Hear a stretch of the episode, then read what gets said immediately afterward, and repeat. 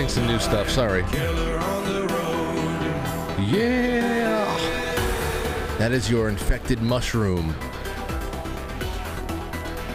Welcome to the show. It's a Thursday night. And I'm so happy to have you here on the 13th day of April 2023. This is quite frankly, it's the beginning of the pre show.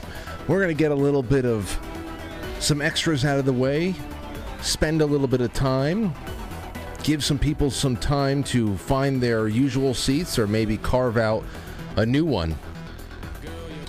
I hope that you had a good day. It's been a nice one over here. We're going to be talking about storms tonight.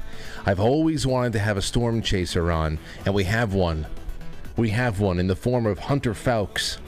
And uh, I've been following him for uh, uh, quite a bit on Twitter. Love his work, love his photography and everything, but he's been doing this since 2009. Uh, he is a meteorology uh, student at ISU. And uh, this is a pa- so we're going to be talking to somebody who's got a passion for this, and who is going in on uh, going in on the, the science end of things as well. I love that that that two sides of it, and there's so much, there's so many places we're going to go. A lot of this stems from an age-old interest that we've had over here, the, from from Twister, 1996. Well, everybody goes, uh, everybody who doesn't live in Tornado Alley went to the movie theaters and uh, and got a a fun yet ridiculous adventure thrown at us, and uh, it's it's going to be the it's always going to be the seed of a lot of people's interest in this stuff. And now that we are in the age of mobile streaming devices, it has become a thrill-seeking expedition as much as it is a bucket list kind of thing that they want to check off, see see some kind of a crazy weather event like a tornado in person, or a scientific endeavor that maybe encapsulates all things. You have to have a passion for things to do it well. So tonight we're going to talk about the dangers. We're going to talk about the do's, the don'ts, uh, the evolution of the whole thing, and Hunter's story in particular. I hope you enjoy it because it's a Thursday night, and whatever, what the hell, what the hell else are we gonna do? What the hell else are we gonna do? We're gonna have some fun. That is what the doctor ordered. Okay, so let's see. Jumping into this, I want to welcome you all, whether you're watching on YouTube or Rumble. Quite frankly.tv. Uh, just to let you know, tonight is Throwback Thursday. I think that they are playing an old April April 2020 episode of Quite Frankly when my parents came on for my birthday show, which I I'm pretty sure that that is the night that we announced that Aurora we were you know, Aurora was on the way and that Lauren was pregnant. So that'll be fun. But the throwback feature presentation afterwards is you guessed it, Twister. So if you're you're watching on quitefrankly.tv, just make sure you don't go anywhere because you're going to be served up a lot of great stuff after the fact on the network, the after hours programming. So hello to all of you out there on QFTV and YouTube, Rumble, Twitch, DLive, Theta, Rokfin, and beyond. Not to mention our early morning warriors who are tuned in at WHYU FM 89.1. And um, that, there's no Odysee tonight because we've been getting a little bit of Rumble uh, buffering, and I wanted to make sure that we did not stress the broadband at all, the bandwidth at all. So tomorrow we're going to test some new off-site syndication methods that we have been building up. and uh, and that that will help us go nightly live on places like uh, Odysee, and hopefully we can get a few other things back into. Uh, maybe we can do Telegram again. Maybe we can do Cloud Hub. Maybe we can even add Getter if I can find a way to make inroads with the live streaming on Getter. But um, but yeah, all right. Thank you all so much for the time here tonight. Let's jump into our grab bag, shall we? Let's jump into our grab bag. First one up, a little bit on the AI front. Take a listen to this this tweet put out by Itamar Golan on Twitter. Said the following ChatGPT is so last month. Stanford and Google researchers just dropped some mind blowing new research on generative agents, and it's like they brought Westworld to life. Here's what you should know Using a simulation video game they created, researchers made 25 characters that could communicate with others in their environments, memorize and recall what they did and observed, reflect on those observations, form plans for each day. So they, they create their own daily itineraries. Then they gave them some memories, and identity, and name, occupation, priorities, information about relationships with other characters, some intention about how to spend how to spend the day, and then they pressed play. With just this information alone, the characters added, acted much like humans do. They shared information with each other. Example Isabella starts the day with a plan to host a Valentine's Day party. She spreads the word, and by the end of the simulation, 12 characters know about the party. Yeah? How many showed up? Because if two showed up out of 12, then it really is human. Much like humans, seven of them flaked. Oh! oh shit! We're screwed. Three of them had other plans, and four just didn't show up. Oh my gosh. Isn't it typical? They form new relationships and remember them. Example Sam and Latoya don't know each other at the start. They meet at a park, and Latoya says she's working on a photography project. When Sam and Latoya meet again, Sam says, Hi, Latoya, how's your project going? They coordinate with each other from there, okay? So, example researchers gave Isabella, the Valentine uh, Day party host, and Maria two pieces of info. Isabella, you will host a party, and Maria, you have a crush on Klaus.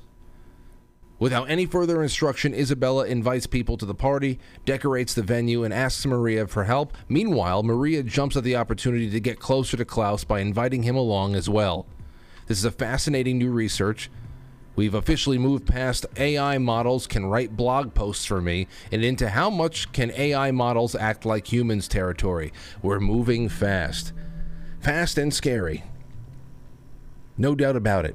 Especially all the AI generated stuff because you know what the, everybody's going to be generating, right? Porn. That's going to be 97% of it. But listen to this. AI chatbots could easily be programmed. This is from the Daily Mail.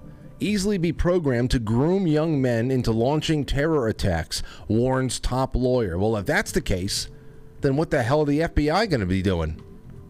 They're going to have to retool the entire FBI. It's most that's mostly what they do anyway.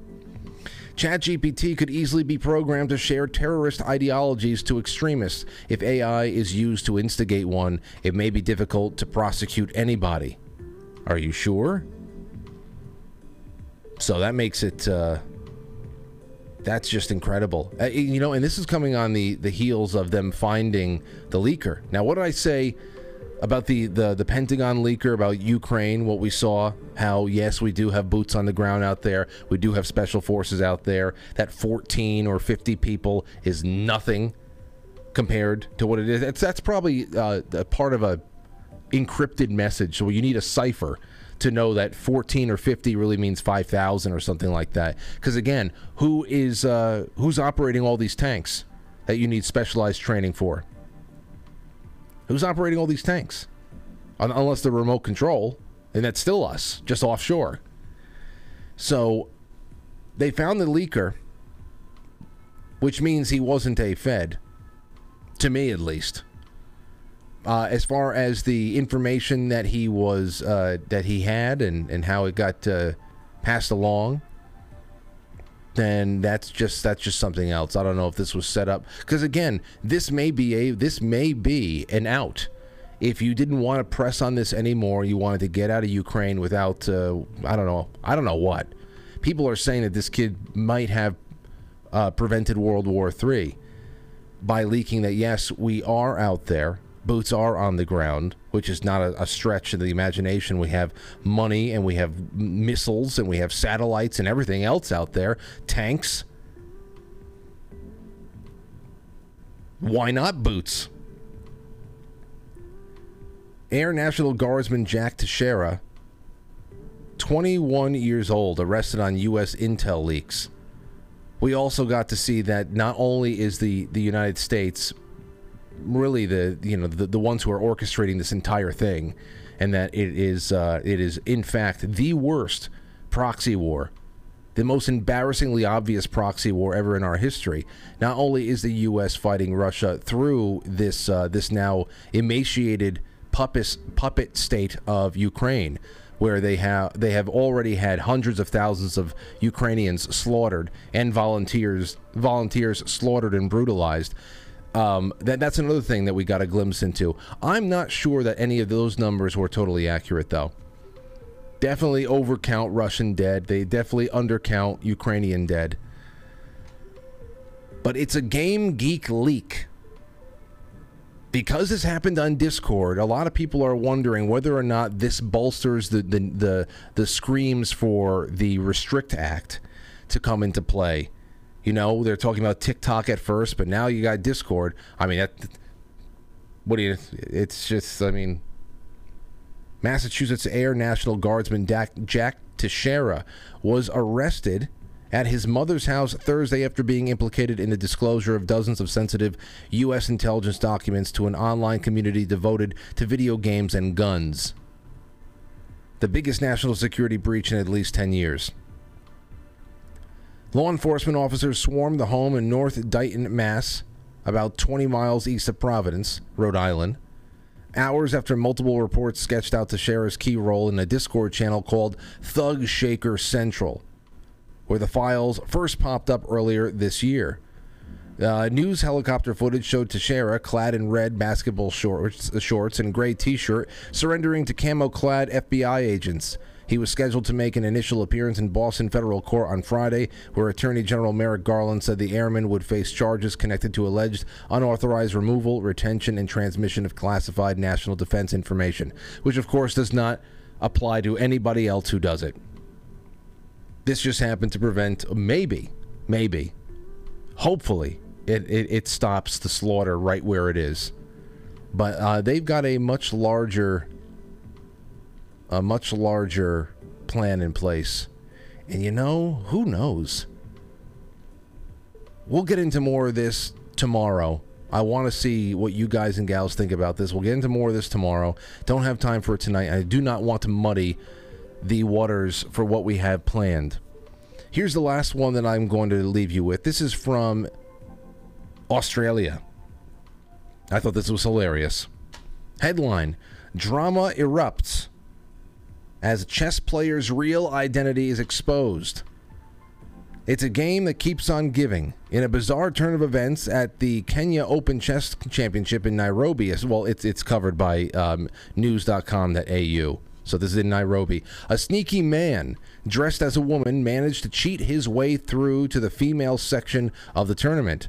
The cunning impostor, who kept his true identity a secret by wearing a niqab, and never speaking to anyone, registered under the name uh, Millicent Awar, fooling even the tournament staff. However, his cover was blown when he beat former national champion Gloria Jumba and Ugandan top player Baria Shakira, arousing suspicion from other players and the arbiters.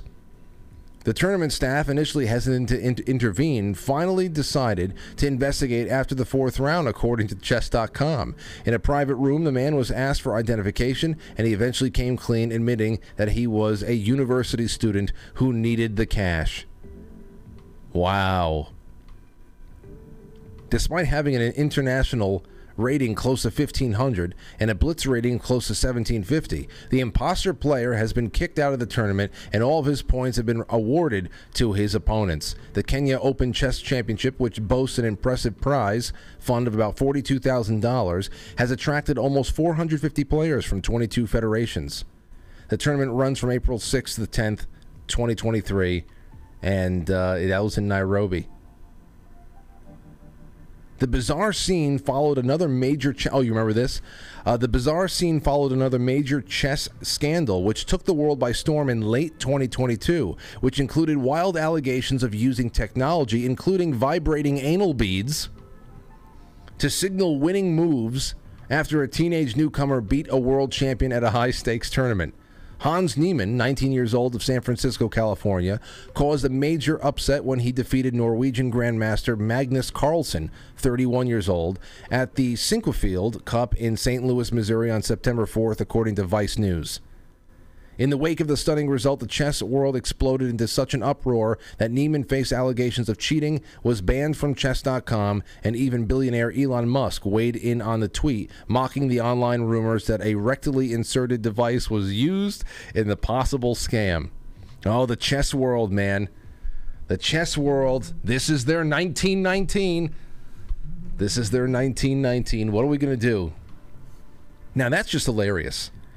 Now, it's one thing to say, okay, well, a guy, you know, put on some pigtails and said he identifies as a girl, then goes and breaks every weightlifting championship out there. But what is it about this guy just going, blowing everybody over in a game of strategy and wits? What does that mean? Because now we're going beyond the physical. Maybe that's something else we can talk about in another in another show. No, I'm not saying anything. Not saying anything offensive. I just want to know how it is. Maybe he's just that talented. He could just be that talented, prodigy. And I'm sure there's a girl out there that could beat him in chess. She's out there. There's always a bigger fish. All right, well, that's that. It's 7:12. Let's get this one kicked off. I want to set the stage properly for our guest tonight. So please help me syndicate this broadcast tonight. I put the live links across all of the quite frankly socials from Twitter to Gab to Truth to uh, Telegram and beyond. Give it a like, give it a share. I'm, a, I'm going to leave this live on YouTube for the rest of the evening because I don't think anything is going to be too offensive. And uh, thank you so much. We will be right back. Don't go anywhere. Lebanon-ish.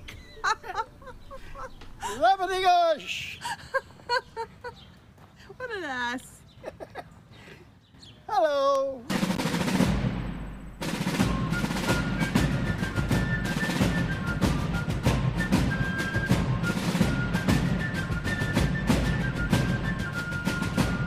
You let one ant stand up to us, then they all might stand up.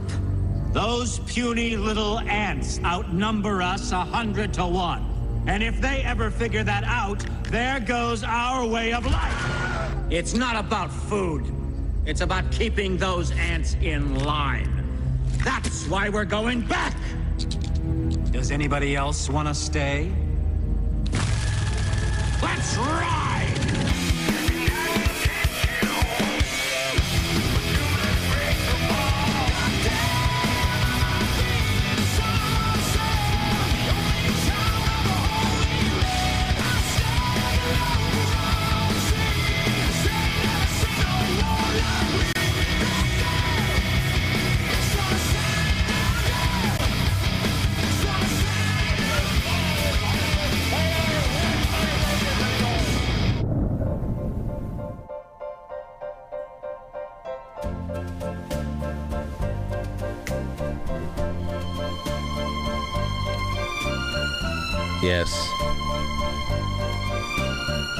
As I said, I know we're going to be talking about some of the most severe weather that one can find themselves uh, staring in the face.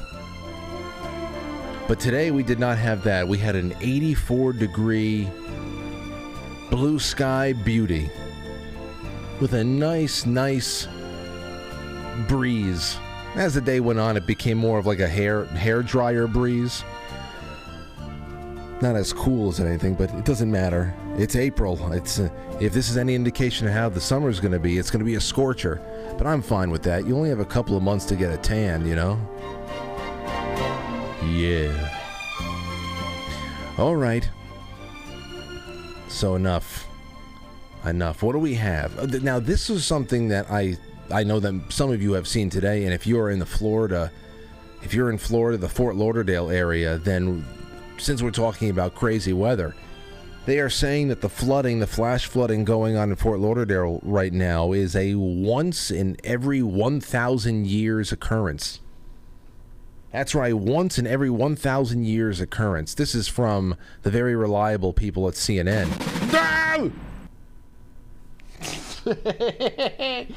Uh, I haven't done that in a while. Just wanted to make sure you were on your toes. Haven't done that in a while. So let's go back to. There you go. Fort Lauderdale Airport to remain closed until Friday morning after the rainiest day in the city's history causes severe flooding. They experienced the rainiest day in its history on Wednesday, a 1 in 1,000 year rainfall event sparking a flash flood emergency in Broward County that has prompted emergency rescues, forced drivers to abandon cars, shuttered schools, and shut down the airport through 5 a.m. Friday, and more rain is on the way.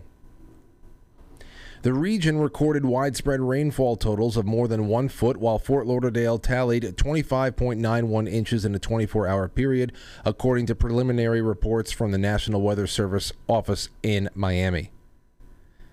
Two weak tornadoes also hit Broward County Wednesday. One just week, uh, one one just west of Hollywood, and another south of Fort Lauderdale Airport, according to the Miami National Weather Service. Both were short-lived and rated as EF zero. Uh, I'm sure we're going to learn. Maybe we do le- learn a little bit about that Fujita scale. I think that's what it's called. F one through five. The weakest category, F zero. Now that's in Florida. Now I know a lot of you else, a lot of you out there too have been right in the middle of some crazy tornado activity lately, especially those last days of March, this past March. Um, I had a few people uh, in the audience get in touch with me and give me updates on things like that. It's popping up all over the place, from you know uh, farther up the Midwest down to places like Mississippi. I mean, that's where we saw that that weatherman down in Mississippi who was praying praying for people in this thing's path on air because it was just so massive. I think that one had a, a base of over a mile or something like that. Anyway, all this stuff is is very uh, is very interesting to me. Scary, of course, interesting, but scary as well. Thunderstorms are beginning to develop across uh, southeastern Florida and will once again bring a risk of flash flooding to the region.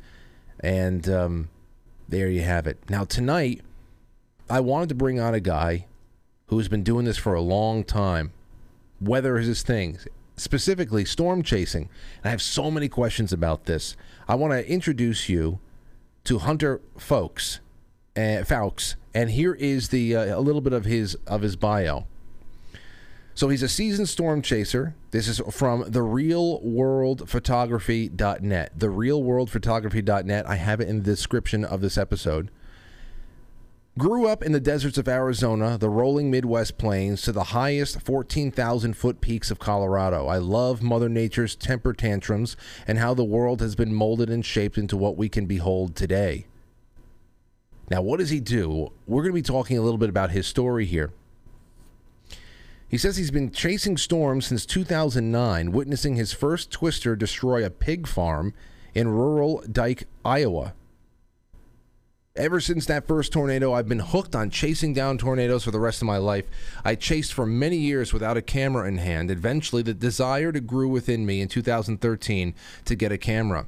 After convincing my parents to finally purchase one, I finally was able to hold a DSLR for the first time, but it wasn't until 2018 that I would own my very first Canon DSLR.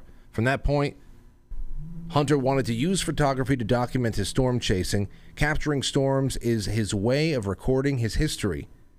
Each chase is either a triumph or a crushing defeat. Now we're going to be talking about triumphs and crushing defeat, especially since you're you're you're jumping into territory that is really life and death.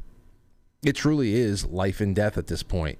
So, um, along the way, too, we're going to show some of his wonderful work and just uh, get to know him a little bit more. Hey, Hunter, are you there right now? Hunter, you hear me? He popped in about a minute early, said, might as well just bring him in. What's going on, man? Howdy, how are you? It's so great to have you on. Uh, Thank you for making some time for us tonight.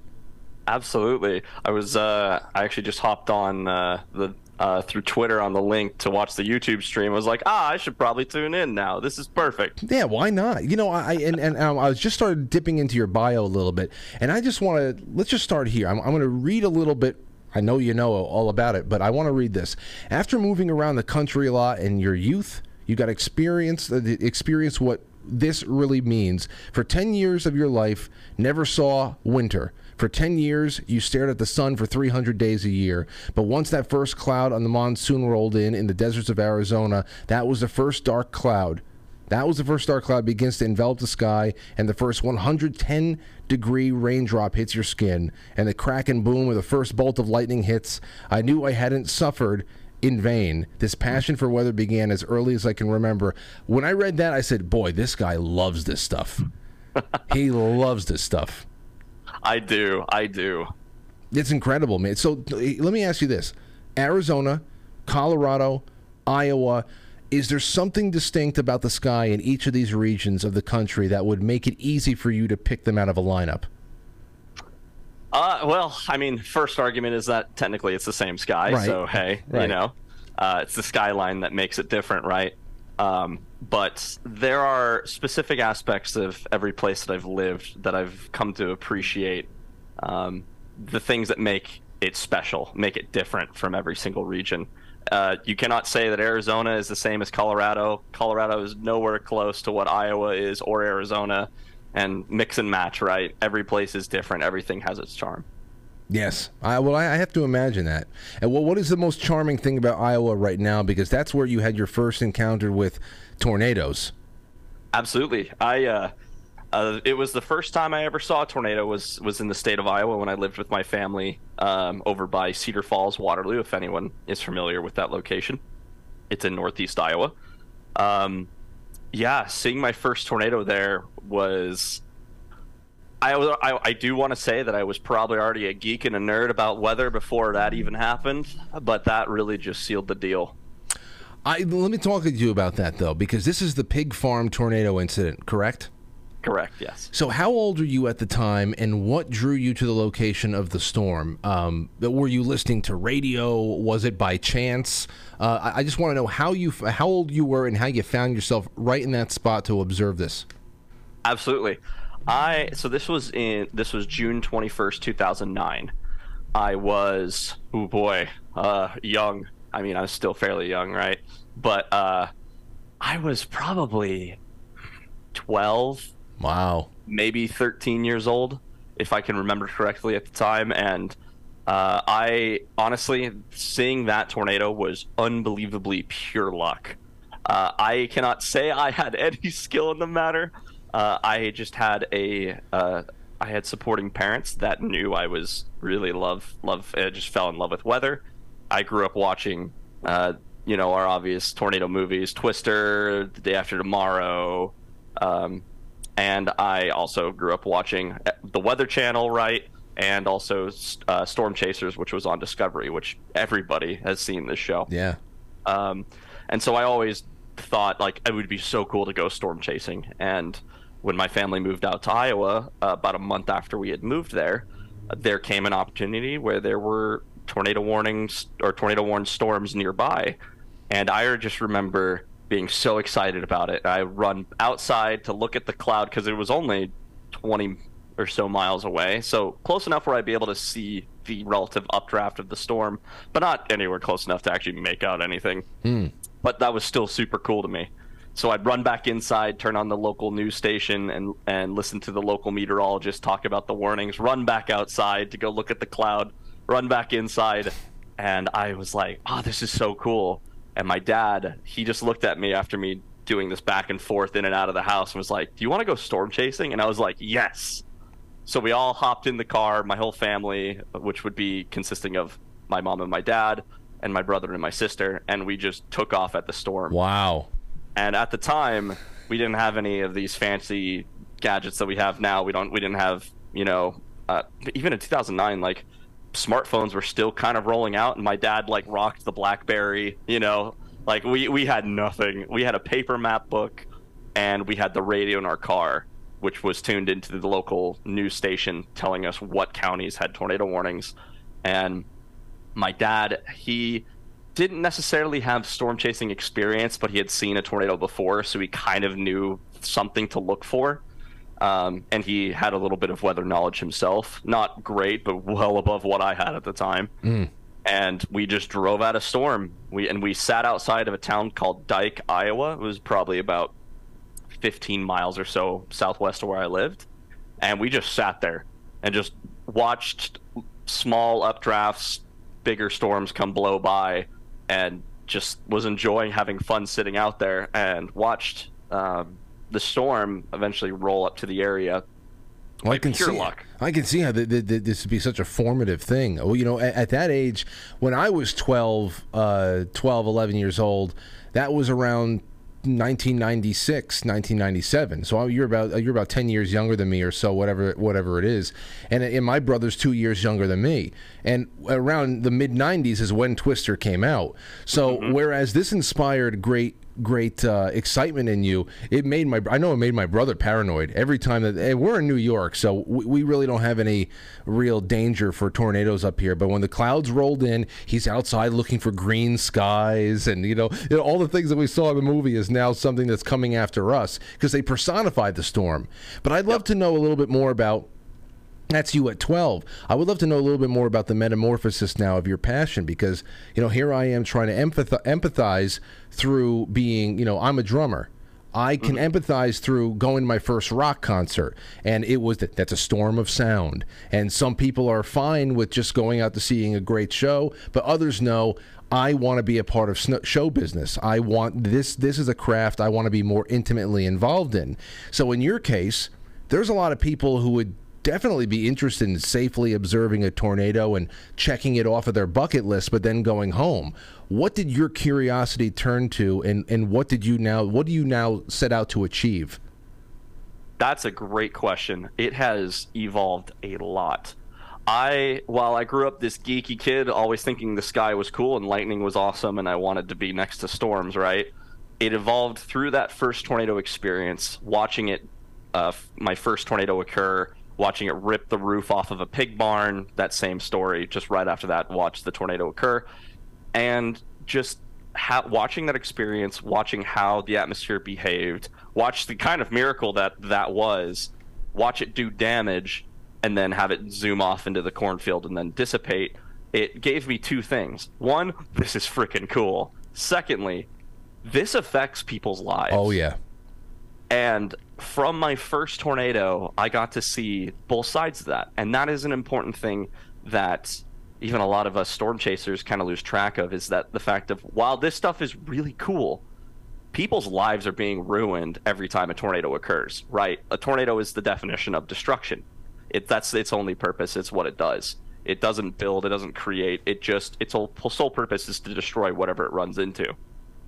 So the important thing is to rem- uh, that over these years that I've learned, especially through years like 2011, where we had lots of big tornado outbreaks that really affected me personally. Because while I was growing up through my teenage years and learning uh, about what I wanted to be, who I wanted to become, um, obviously I was super involved with learning about weather and tornadoes, which made me kind of a dork. But hey, we love it.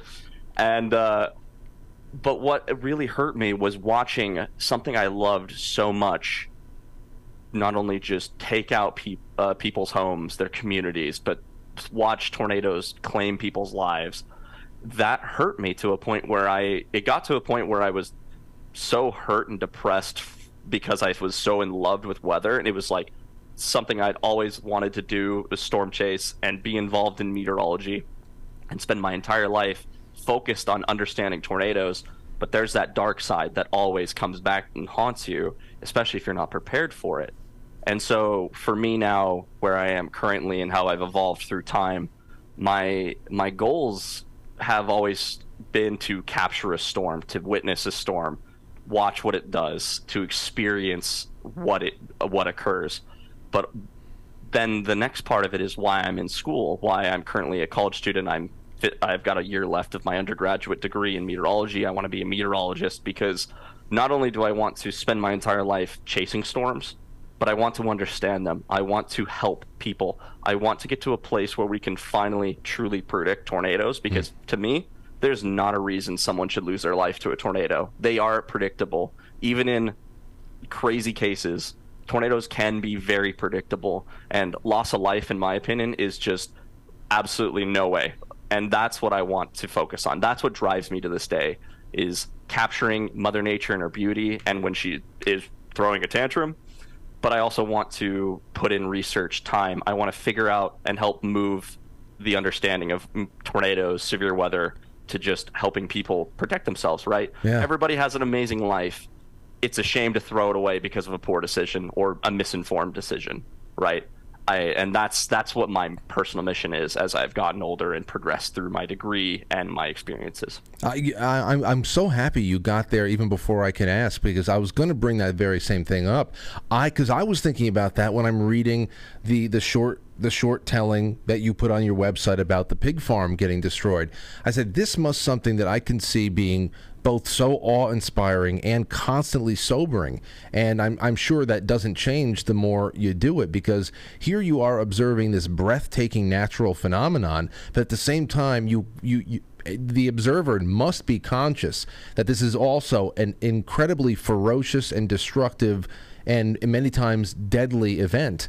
And uh, yeah, no, I, am I'm I'm so so pleased you got there before I could. Now, um, I also go uh, go to wondering what other weather events could you effectively observe without being in the middle of it. You know, like I, I would have to imagine the safest way to to watch a hurricane is just to watch the radar and stay the hell away from it. But what what other storms can be chased, or are we just primarily talking about tornadoes when we talk about storm chasing? Uh, there is a lot. Um, the obvious thing that we all think about when we hear storm chasing is obviously going after tornadoes, right? Um, but there are lots of other things. Hurricanes are a great example. I have chased hurricanes. You're absolutely right. The really? safest place to be is nowhere near them, but that's not stopping people like me.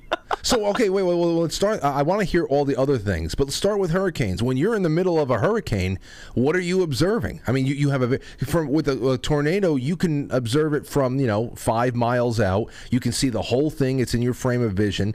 But I mean, it doesn't take a very trained eye to say, "Wow, this is windy as hell right now over here You're, in a hurricane. You are right. no, and I'm gonna be honest. I, for most of my life, I always thought hurricane chasing or hurricanes in general were kind of eh. My interest was mostly towards supercells and tornadoes. Um, but as I got older, it became more fascinating because hurricanes, especially the higher end hurricanes, someone told me, and this is a great quote, and I wish I could s- source them correctly, but they they quoted as hurricanes, especially Category fours, Category fives, are perfect convection machines. They thrive off of warm ocean waters and they spare none. They have zero mercy, right? And the thrill for storm chasers is there's there's a um, an adrenaline junkie aspect. There absolutely is, right? To be crazy, you kind of have to enjoy it a little bit. And throwing yourself into hurricanes is dangerous, absolutely.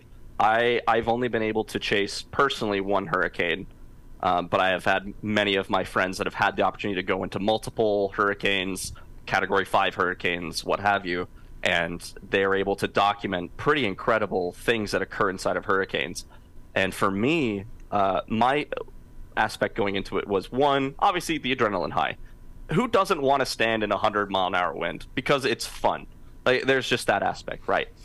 Go, but storm chasing for tornadoes and storm chasing for hurricanes is a vastly different beast. There's a lot more preparation that goes into it.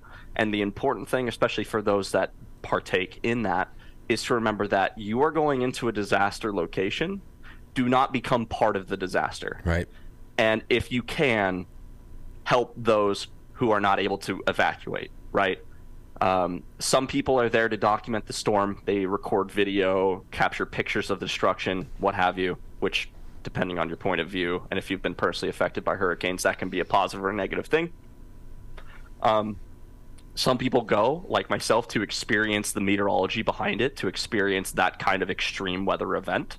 Something I never thought I would ever experience being in a hurricane was notice storm structure and notice how the atmosphere behaved inside of a hurricane, where there was one point where I was able to visually tell the difference between horizontal rotating wind that traverses around a hurricane and downdrafts that would come through splits in the sky and watch these big bursts of wind come out of the sky above me and those came with force and it was just so fascinating to me because uh, that's what like hurricanes are really the perfect blend of everything going wrong correctly Oh, and it's just so fascinating to that's be there to that's a great way of experience it, to saying it. it. That's an Yeah. that's an incredible description right there.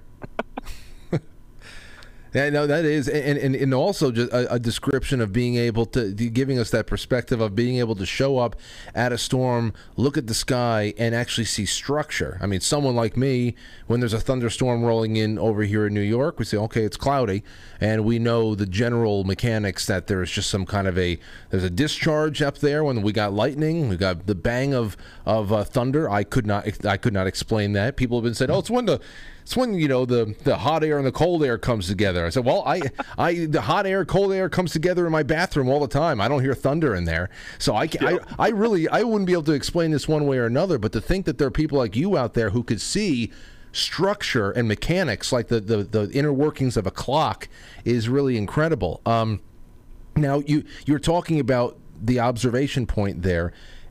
In your bio, it says it wasn't until about four years after the pig farm tornado, so I'd have to imagine you were about 16, that you invested or you got your first camera and and uh, photographing the storms. And in your bio, you also said that each chase is either a triumph or a crushing defeat. Now, when I consider how severe some of these storm systems are, um, you know, suffering a crushing defeat at the hands of one can almost sound worse than death. What is an example of a triumph and an example of a crushing defeat from your time on the road? Absolutely. That's a great question. It solely comes down to what does, in my case as a storm chaser, what, where do I set my goals, right? Where do I set my level of success? And where do I fall short of my goals? For me, I have been storm chasing now. This is my 15th storm chasing season, starting in 2009. We're now in 2023. Obviously, lots of years have passed by. So I've seen all different sorts of tornadoes and storms and whatnot. So for me, there are lower end things that I really don't really care about as much anymore from a uh, chasing aspect because it's not as fascinating to me. It doesn't get me excited. It's not what really drives me or f- makes me focus to go out and chase. Um, so for me, a lot of the times when I go out storm chasing, it's to go find a tornado.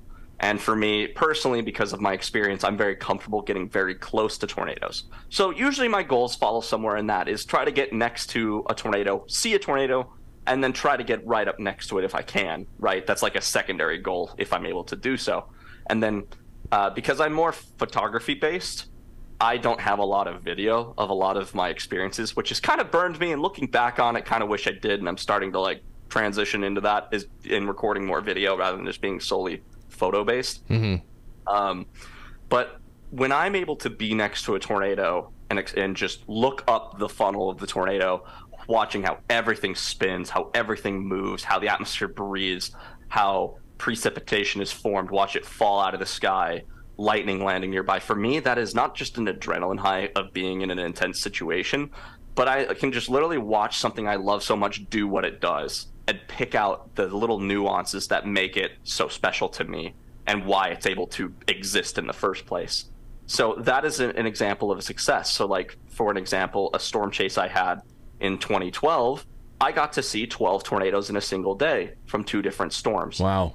and that was an incredible experience.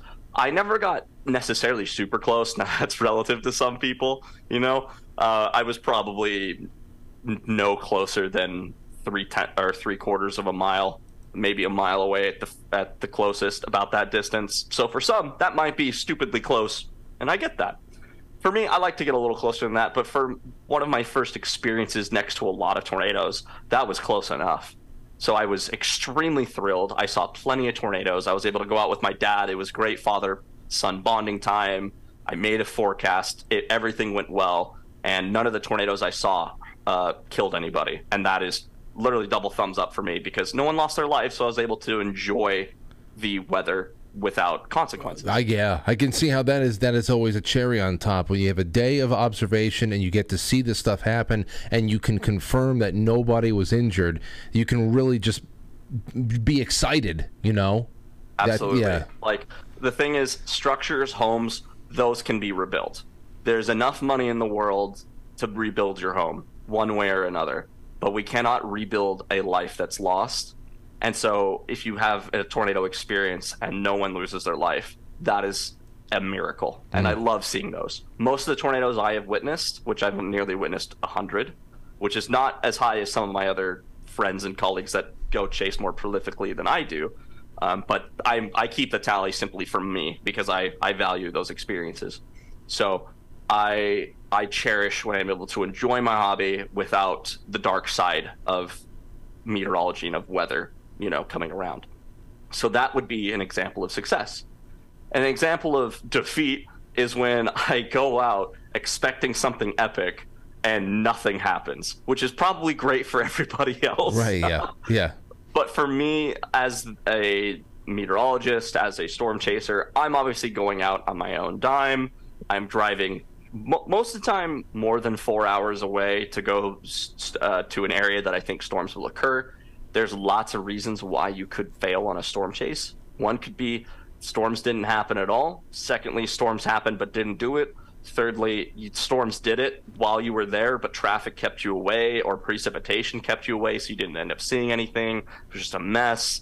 Uh, there could have been storms, but also storms somewhere else, and that's where it happened. And you're miles and miles and miles away, so you just miss the entire show, and you feel a lot of FOMO. You feel left out from other peers that post pictures of epic tornadoes, and you're over here like, well, this hobby sucks. What am I doing with my life? Right. So um, there were cases where, and probably more times than I can count, that I've had situations where my hopes and my goals were too high. And so then getting into that storm chase, realizing those fell way short of my expectations, it really makes you sit there and wonder why you're doing this. Why am I wasting my time? Why am I wasting my money? I could be doing many other things right now. Um, and it's those crushing defeats that like really help to keep everything in perspective. One that I'm extremely fortunate to do what I what I'm able to do, that I have the ability to do so frequently, and and I'm just able to appreciate you know simpler things. It keeps my expectations low without getting too lofty or sending my ego through the roof because Well, I'm good at finding y- tornadoes. You know what? I mean, the the, the images that you have caught. I, I as as we've been talking here, I've been sifting through some of the some of the stuff you've got here. Even the, the your photos of the aurora borealis. I guess that's what that is. That Yep. It's just gorgeous what you've got here. I mean, and as as you said before, as ferocious and terrifying as these tornadoes are, they are scintillating. I mean, uh, the the bendiness of the the smaller ones and how I I just can't uh, I can't imagine this being a normal part of life if you're living in these these areas in the United States or anywhere else that gets them. Um, but geez, I mean now now I, I have never heard any uh, talk about being able to disperse storms, as you said, but they, they could be predictable. I imagine everything that you're still trying to learn would be best put to use to enhance the way that you issue warnings. Then, Correct. Yes. okay. You know, in the '90s, I think the the the best. Okay, well, that of course is the big the big plot in Twister, in the in the in that movie. But in the 90s, when we were watching this, I think the favorite parts for me and my friends was how, how every car in the caravan in that movie was specialized. They had the radios. We love radio equipment. Uh, we would we would talk on CBs every day for stupid reasons, just because the technology was so cozy. We they had a map guy in that movie. They had the radar person, pho- photographers, etc. What technology would you say is indispensable to a modern storm chaser these days? That is a great question because it's evolved a lot. Like I've already talked about, my first storm chase, I had nothing but a paper map book, right? So that's pretty bare bones when it comes down to it. Uh, even in old times, like that's still bare bones for everybody. Um, but how it's evolved now with our smartphones, right? We're able to get instantaneous data at our, our fingertips. We're able to look at satellite, radar, infrared satellites, model data, derived reanalysis data, anything all in real time. It's incredible what we've been able to develop and use nowadays. Uh, I have a professor at my college. I, I go to Iowa State. Um, I remember him telling us plenty of times in our lectures at how fortunate we are as the next generation of meteorologists coming into the field because the stuff that we have now, people couldn't have dreamed of 20 years ago, 30 years ago. Like, there's just no idea. They had no belief that anything like this was possible. So the advancements in our ability to predict and detect weather has grown exponentially, and that's amazing. The issue that that does pose now, and you talked a little bit, you know, about the movie. It's something I want to clarify or go go into just a little segment here, is that while the movie in their goal is to study tornadoes so they increase warnings, right? A lot of times now we get really good at trying to figure out where things could happen, and so we get lots of false alarms, right? So then people stop believing. It's the boy who cried wolf situation, right? And so then that is now a more modern day problem that we're trying to learn how to get rid of and overcome. Uh, so with that, we as a storm chaser have technology that's available to us. Personal things I love to use. There's two different uh, phone or tablet ra- radar apps. One is Radar Omega, and another is Radar Scope. They are both incredibly good mobile um, radar devices that you can have on your tablets, phones, you know, what have you. And it displays radars, velocity, pun- bunch of different radar products that are useful if you know how to use them. Uh, it can tell you your exact location. You can see reports from other storm chasers and whatnot. Radar Omega is great because they are they make it so you can see model data as well inside of the app as well instead of having to go to other weather forecasting model sites. You can see live streams from other storm chasers that have videos up so you can get other perspectives. It's just it's amazing what these radar apps have. Another app that's a little bit different, um, that is a little bit more recent. It's called SatSquatch. It's a um, an app that primarily deals with satellite. Most of the time, especially for decades, we'd have to look up websites or get printed off satellite imagery, right, and be able to figure it out. But now with that app, what they created is a way for us to get satellite data on our phones in an app instead of having to go to a whole website. It can play, it loops through so you can see things because a lot of meteorology, especially forecasting, now we call it nowcasting, is seeing what's actually going on with our eyes, right? Visual light gives us a real perspective of what storms do. So we might as well look at what the storm is looking like. What does it behave like? That is important in people that work at the National Weather Service and they're able to discern what's going on from there to storm chasers that are out seeking storms and looking for structure to identify what a storm's doing, even to the local resident that lives in an area and a storm's coming by. There's clearly things you can identify. To Well, let me let, let me ask you about that. What do you look for? Let's say you've got your your apps out, you're checking out the Doppler radar, whatever is going on. You're uh, what makes you say this is it? We got to get into the car. We got to go, and uh, we're we're going to have touchdowns here or whatever. What do you what do you see on a radar that makes you go, oh oh, we can't miss out on this one? What is the the, the big ringer for you? Sure, there are two. And, and also remember, Hunter, layman's terms because I- I know. we we don't because we don't understand. You, you know, I just make just go ahead and explain to us like we're five. Sure.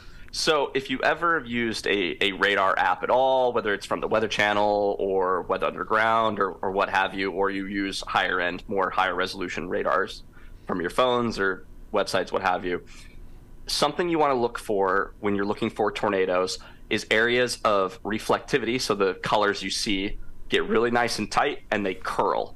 In the northern hemisphere, they are going to curl um, counterclockwise and in the southern hemisphere they rotate clockwise. So when you're looking for storms, and if you see something that looks concerning, you whip out your phone, right, and you pull up the radar. If it has what's called a hook echo, where there's a little area, usually in uh, in the United States, we'll, we'll use the United States as the the basis here. Storms that usually produce tornadoes and hook echoes, they look like little hooks and appendages that come out of the south, southwest, or southeast side of storms they hook out from the storm, curl back in, and right where it curls back in on itself, tornadoes like to occur because the storm is bringing you know this is the common phrase right you hear warm air meets cold air and then you get storms right? Hmm. That is super simple. It's not quite true but hey we're gonna rock with it. So when looking for tornadoes there's basic ingredients that a tornado needs. It needs warm air being pulled into the storm. It needs to breathe that warm air. It needs to rise. Cold air comes in behind it to tighten rotation to hook around meet that warm air and focus it. And then the storm is able to lift that vertically and if the conditions are right a tornado is able to occur Now, now, now, tell me about that because because I, I I think of I try to think about what's going on. We had windy days before, very windy days. What we do have up here as far as severe weather in the Northeast, we've got uh, the remnants of hurricanes, tropical sto- storms, depressions, uh, severe thunderstorm. We get a lot of that stuff, but the wind usually where it could be chaotic, it's blowing in one direction my uh, how the hell do you how does this funnel form and stay together and maintain that structure? It's it's just such a tight structure and i don't understand how the funnel could even form. You know that is literally what we're all trying to figure out right? We have pretty good idea what tornadoes are and uh, a basic understanding of how they form but there is still a long way to go of figuring out truly what makes them tick and make sure we can nail it every time right? Mm-hmm. That's that's obviously what the science community is working towards. There are tornadoes are so complicated beasts which is really funny to say because it seems like in the US we get tons of them the United States averages around 1200 tornadoes a year which is tens of times more than anywhere else in the world. So we get tons of them here. And so then to say that they're very fickle beasts and if something is slightly off they don't exist seems weird but we get favorable environments that produce tornadoes often in the United States, more so than anywhere else in the world. Things that we need. There's like three basic things for uh, supercell thunderstorms, and supercells is a fancy term for just a rotating thunderstorm. We all know what thunderstorms are. So, a supercell to become a supercell needs a couple of things. It needs plenty of instability. Instability is just air that wants to naturally rise vertically. Uh, the atmosphere doesn't always let that happen. Hence why we know that when you go up a mountain, right, it gets colder as you go up in elevation. That's because the atmosphere is, is this way, that uh, it gets colder as you go up, and warm air naturally wants to rise to replace the cold air, and the cold air, which is much more dense, wants to sink and replace that air. But because of boundaries and things, the atmosphere doesn't allow it. So when you're able to blow that from something called a lifting mechanism, that can come from like a boundary from different air masses colliding. You can get that from mountain ranges. Uh, you, there's a bunch of other small scale ways you can get lift, but a, a way for the air is able to force upward to break through that little barrier we call a cap, allow the air to naturally rise. You get a storm. Now the difference between a supercell and a regular thunderstorm is the rotation, right? So there's two different types of ways to obtain rotation. One is going to be speed shear, meaning as you go up in the atmosphere, your winds increase in strength. So if you have like a five mile an hour wind at the surface and you go up about a mile and it's about 20 miles an hour, that's speed shear. Then the other way, which is really effective at making uh, supercells and tornadoes, is directional shear. So that means, let's say at the ground, you're feeling a wind coming out of the southeast. It's blowing from the southeast to the northwest, uh, which is usually accompanied in severe thunderstorm environments pretty often. So you feel that, you're like, cool, nice and warm. Well, if you go about a mile off the ground, maybe it's out of the south or southwest. Go up another mile, maybe it's out of the southwest or west. That creates a turning motion in the atmosphere. wow So, so when you get that combining with speed shear, you're evacuating air above it. So the air beneath it wants to rise to fill that vacuum. Now you spin it because of natural spinning directional shear. Now you get rotating thunderstorms to exist in the environment. And if that can condense down to lower the lowest section of the atmosphere, which is usually from the ground to about a thousand meters off the ground, if that's able to work perfectly, you can get tornadoes. I, you know, I never thought in my life I could av- actually have somebody paint this picture and make it make semi sense. I can see how all that would create at least the motion, the, the the movement of the clock, as we were saying before. Um, So yeah, I, I guess that's another thing from these movies is that there's the part of these plots in a, in a movie like Twister is there's some scientific need to get inside of the tornado. Has this been done in any way that was um, in, in in any way that was characterized by the movie? And uh, if so, if if anybody's been able to actually measure the motion and the mechanics of, the inside of the tornado. What was learned from that? Is that just is that just Hollywood? Where does Hollywood pick up aside from you know the tornado coming for Helen Hunt, like it wants Helen Hunt? Um, what what about the actual uh, experiments that they were trying to run there? Is there any kind of reality there? You know, the funny thing is, Twister is actually a really well done movie. Oh wow! Okay, great. Wh- Whether you want to believe it or not, uh, there are some small things that are really funny, some particulars that are like, um, you know, sometimes Twister runs from like an, an excellent movie to a B class movie, but it's my favorite movie in the world. So you're wrong if you think it's terrible. I love it. Bad. I love it. I love it. I I love it. But there's actually a lot of truth in the movie Twister. The storm chasing vibe that you get when you feel them get all excited to go out and chase. Um, the experience that they have next to tornadoes can sometimes be similar. Um, the tornadoes actually, in, in my opinion, the the tornadoes that occur in Twister look actually pretty dang good to what they look like sometimes in real life, which is really cool. And it's sad to say that the newer movies nowadays kind of suck. They're not as nice. So it's like, where what did we do wrong here? I know. I know. But the the data though that they they seek to collect out, it's load Dorothy, throw it into a tornado, release the the data pods, and they circle around the tornado and collect data. That is something that people actually do. It's a little bit different. We don't have a big giant tub of probes in Dorothy and we throw it into a tornado. That's not quite how that works. Um, there are things that people do, which first I want to talk about is a man called Tim Samaras. Uh, he is someone I absolutely look up to, a huge role model for me, someone I was able to meet, and unfortunately, he lost his life to a tornado in 2013. Um, it was extremely tragic, extremely deviant tornado motion, and just a bad situation. And unfortunately, he lost his life, which was really hard for me and many of my friends and the rest of the community because he was pioneering this science.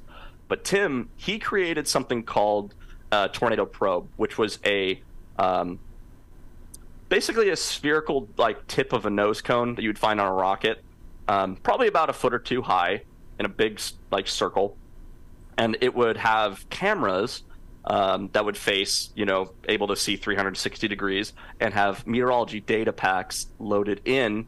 And the goal was to put it in the path of the tornado and then get out of the way before the tornado runs runs you over, similar to the movie. And so Tim, and I believe this was in 2003, 2004. Um, I can't remember the specific date. I'm kind of bad on s- some of those things, but he was able to get a, pa- a, a probe in the path of a tornado. And what was incredible was that for the first time, we got to see the pressure field that tornadoes behave with, or what, what is going on inside of a tornado. Everybody knows there's atmospheric pressure all around us, right? The air around us creates pressure around, around us. What happens inside of a tornado? We didn't really know until this happened. So what the his uh, probe was able to capture was a immense, rapid, sh- very short-lived pressure drop when the tornado ran over the probe. And so what we learned is that tornadoes are not actually just beasts that were caused by wind. They're actually immense, deep, very sharp, rapid pressure falls where the pressure goes from what we feel around us, where we don't really feel it, to very, very low, something we would feel almost a mile or two off the ground, but at an instant. And so what that does is it creates a vacuum. And so then the air is going to want to fill that. And so that's how we get the winds in a tornado. Winds don't naturally just exist. It's because pressure falls occur so rapidly that the air needs to fill that vacuum. Similar to like popping a balloon, but in reverse. It just fills that void as best as it can, but it's a constant void. So you keep spinning around, spinning around, spinning around until the tornado uh, is disconnected or it decays in some way, shape, or form. But for the first time, we got to see that inside of a tornado, we have these incredible pressure falls. We collected pressure, dew points, temperature, um, later years, which you saw if you're familiar with the show Storm Chasers. Reed Timmer, another person that is pretty prolific in storm chasing and a pretty big name, he was able to get a radar, a little box-mounted radar on top of his uh, Dominator vehicle, which is designed to drive into tornadoes and survive being hit without being rolled or picked up. And they measured not only just horizontal wind speeds, they measured vertical wind speeds, and some of them were extremely intense, which what led to what the tornado was ended up rating in EF4, and that was in 2010 in Wadena, Minnesota. Then from that as well, Reed had the idea of maybe driving into tornadoes isn't the safest thing to do all the time. So they created a, a probe system that they could manually fire from the vehicle uh, with rocket probes, where one, they could be loaded in a tube, hit a red button, and it would shoot the probe out towards the tornado, and hopefully it would break in and get carried along, similar to like the movie Twister. Uh, another option is firing a bottle rocket up and at the tornado, similar idea. And now we even have ideas of loading drones with instrument packs and flying them nearby tornadoes or into tornadoes to collect data.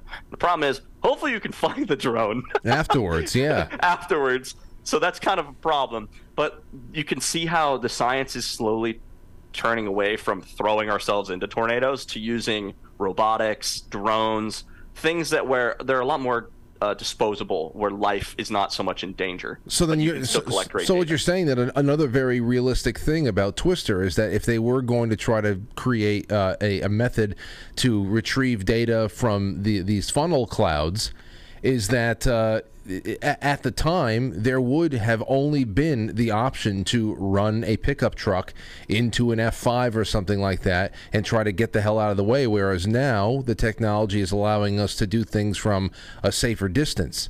And um, Absolutely. but you know that also brings something else up for me because you bring in. I, I see some of the the the questions that are coming in, really great questions that are coming in from the audience that I want to pepper you with in a, in a couple of minutes. But and and one of them has to do uh, with Tim and Paul Samaras that you just you you brought up there.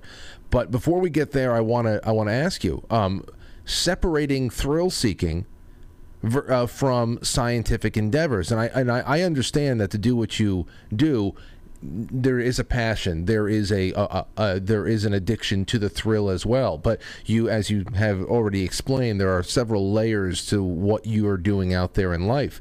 Um, do you find people are getting themselves into more trouble? Chasing storms without respecting the life and death conditions that are being created there because especially with the ability to stream on mobile devices now i feel that a lot more people uh, would, would would get a little bit uh, adventurous and find themselves in a situation that they really can't read correctly that is a problem that is becoming more and more of a problem. okay Uh, I'm sure you've probably heard from the Rolling Fork tornado or the um, there was a tornado in Illinois this year, and there are other days as well. But you find often that storm chasers find themselves in situations where they're not able to get out of. And to be fair, also for the record, I personally have been hit by a tornado uh, three times actually. They've all been very weak, and I've been incredibly lucky. But those happened much earlier into my career. But the issue is now is that because storm chasing is becoming very sensationalized, that you're getting a lot of people that see videos of tornadoes, uh, especially from experienced chasers, going, "Oh, that looks safe. I can totally do that." But the issue is you don't see the forecasts, the the time it took for them to make the plan, to execute the plan, to get into a position where they could be close to a storm. Know the telltale signs next to a tornado of when things are good and you can approach or when you can't. Situational awareness, road conditions, visibility. There's so many things that go into these extreme tornado videos if they're done correctly, right? And when one mistake happens, you get situations of people not knowing there's a giant wedge tornado approaching them in a town where they have no escape routes. They miss their turn, and then they're not able to escape, and Wow. they get hit by the tornado. And it's scary. And how- I've been in this situation. It's terrifying. How quickly how quickly could a tornado of any size close the gap on you? Let's say let's say you are I don't know, three to five miles away from it, and you think you're at a safe enough distance, and you're not really that experienced, or whatever, and suddenly it, it, it shifts direction. Is it easy to see what direction it's shifting in, or is there any kind of like, uh, uh, you know, uh, uh, I don't know, uh, depth perception issues that you need to train yourself with, and how quickly can a tornado close the gap of even miles. Yeah. Uh, it is for an experienced chaser, easy. For everybody else, it's hard. I, for me, when I teach people how to storm chase or give them advice or whatnot, um, and actually an experience I want to talk about as well is the El Reno 2011, um, sorry, 2013 tornado. Um, that was it was a tornado that expanded to record size. It became 2.6 conservatively miles wide. Wow. So it was just an absolute beast of a tornado. The actual And- funnel, cl- we're talking about the Yes. funnel that has touchdown, Yes. is Yes. nearly three miles. At the ground contact, yes, which means the tornado gets bigger as it goes up. So we're talking about a massive beast, but it started as a large bull funnel with a couple of little sub vortex that would touch down and rotate around the parent tornado in the large circulation. So it was hard to gauge the real size of the tornado. And this is actually a case because there were people three or five miles out from this tornado thinking they're safe. They are well east of the tornado. It was moving southeast. Eventually, they're going to be in danger, but they think they have plenty of time to get out of the way. What happened? If you've watched the Weather Channel, um, a really great meteorologist, Mike Bettes, was um, on the air with the Great Tornado Hunt, um, filming the tornado. They were about three or five miles away. So to give you perspective, going back to your really quickly to your first question of you know how fast can a tornado bridge a gap? Well, if a tornado is moving at 60 miles an hour, that means every mile it only lasts a minute.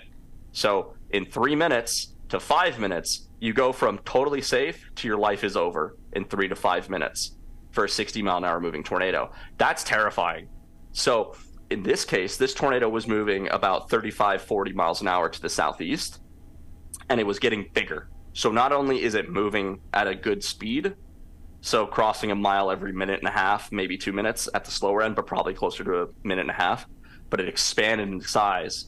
So that means it's now moving faster than the actual main body of the tornado because that edge is getting closer. Then what happened is the tornado deviated rapidly.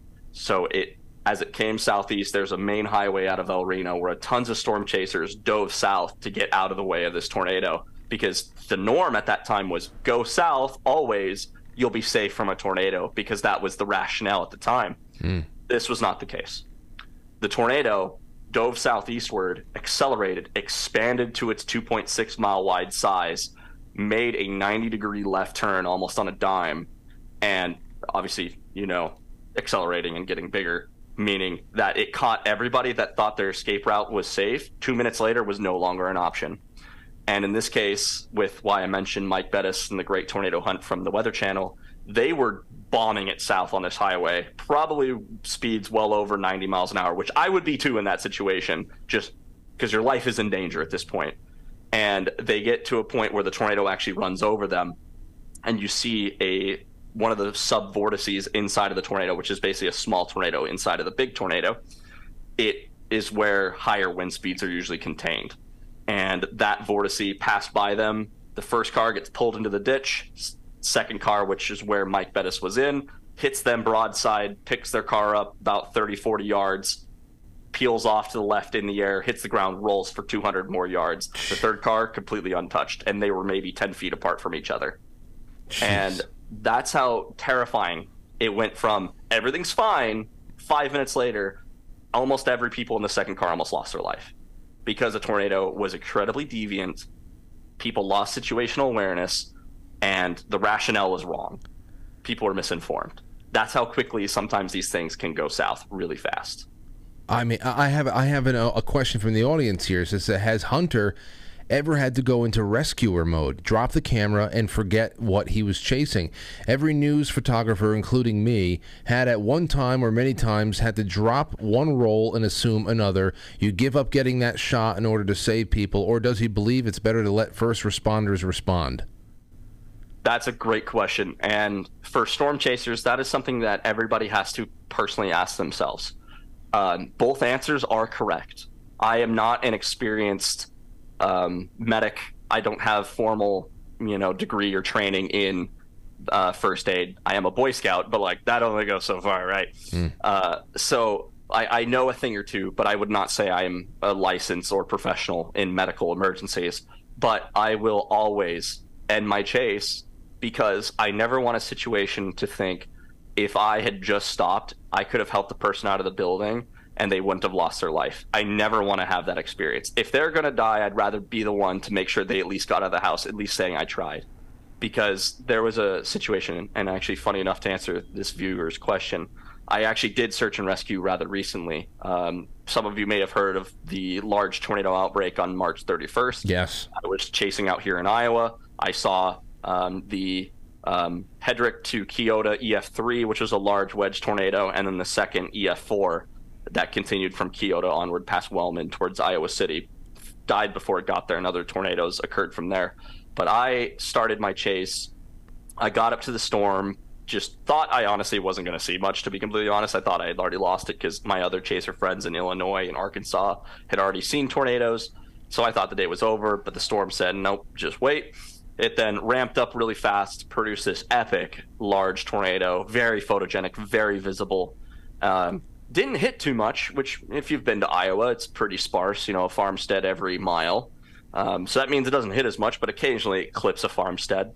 Um, and I actually got picture of when the storm actually produced was producing both tornadoes at the same time, so twins, like you see in the movie Twister. So that's kind of fun. Um, but I was trying to catch up to the next uh, to that ongoing EF4 tornado. Didn't know the intensity at the time. That's kind of something that happens later. Um, but I was trying to catch up to it, and we ran across a farmstead that got clipped by a tornado. Looked like it just hit mostly farm structures. So we're like, okay, it's fine. Doesn't look like anyone was there. We'll just keep going. And we drive up a road, go up to a hill, see that there's power lines over the road, so there's no way for us to continue eastward. I'm literally watching both tornadoes move off to the east, and I look to my right, and all I see is what's left is a foundation of a house. So at that point, like, chase over. I don't care. Like, people can go show me all the tornado pictures later. I don't want to think that I just passed by someone who could have lost their life and I could have done something.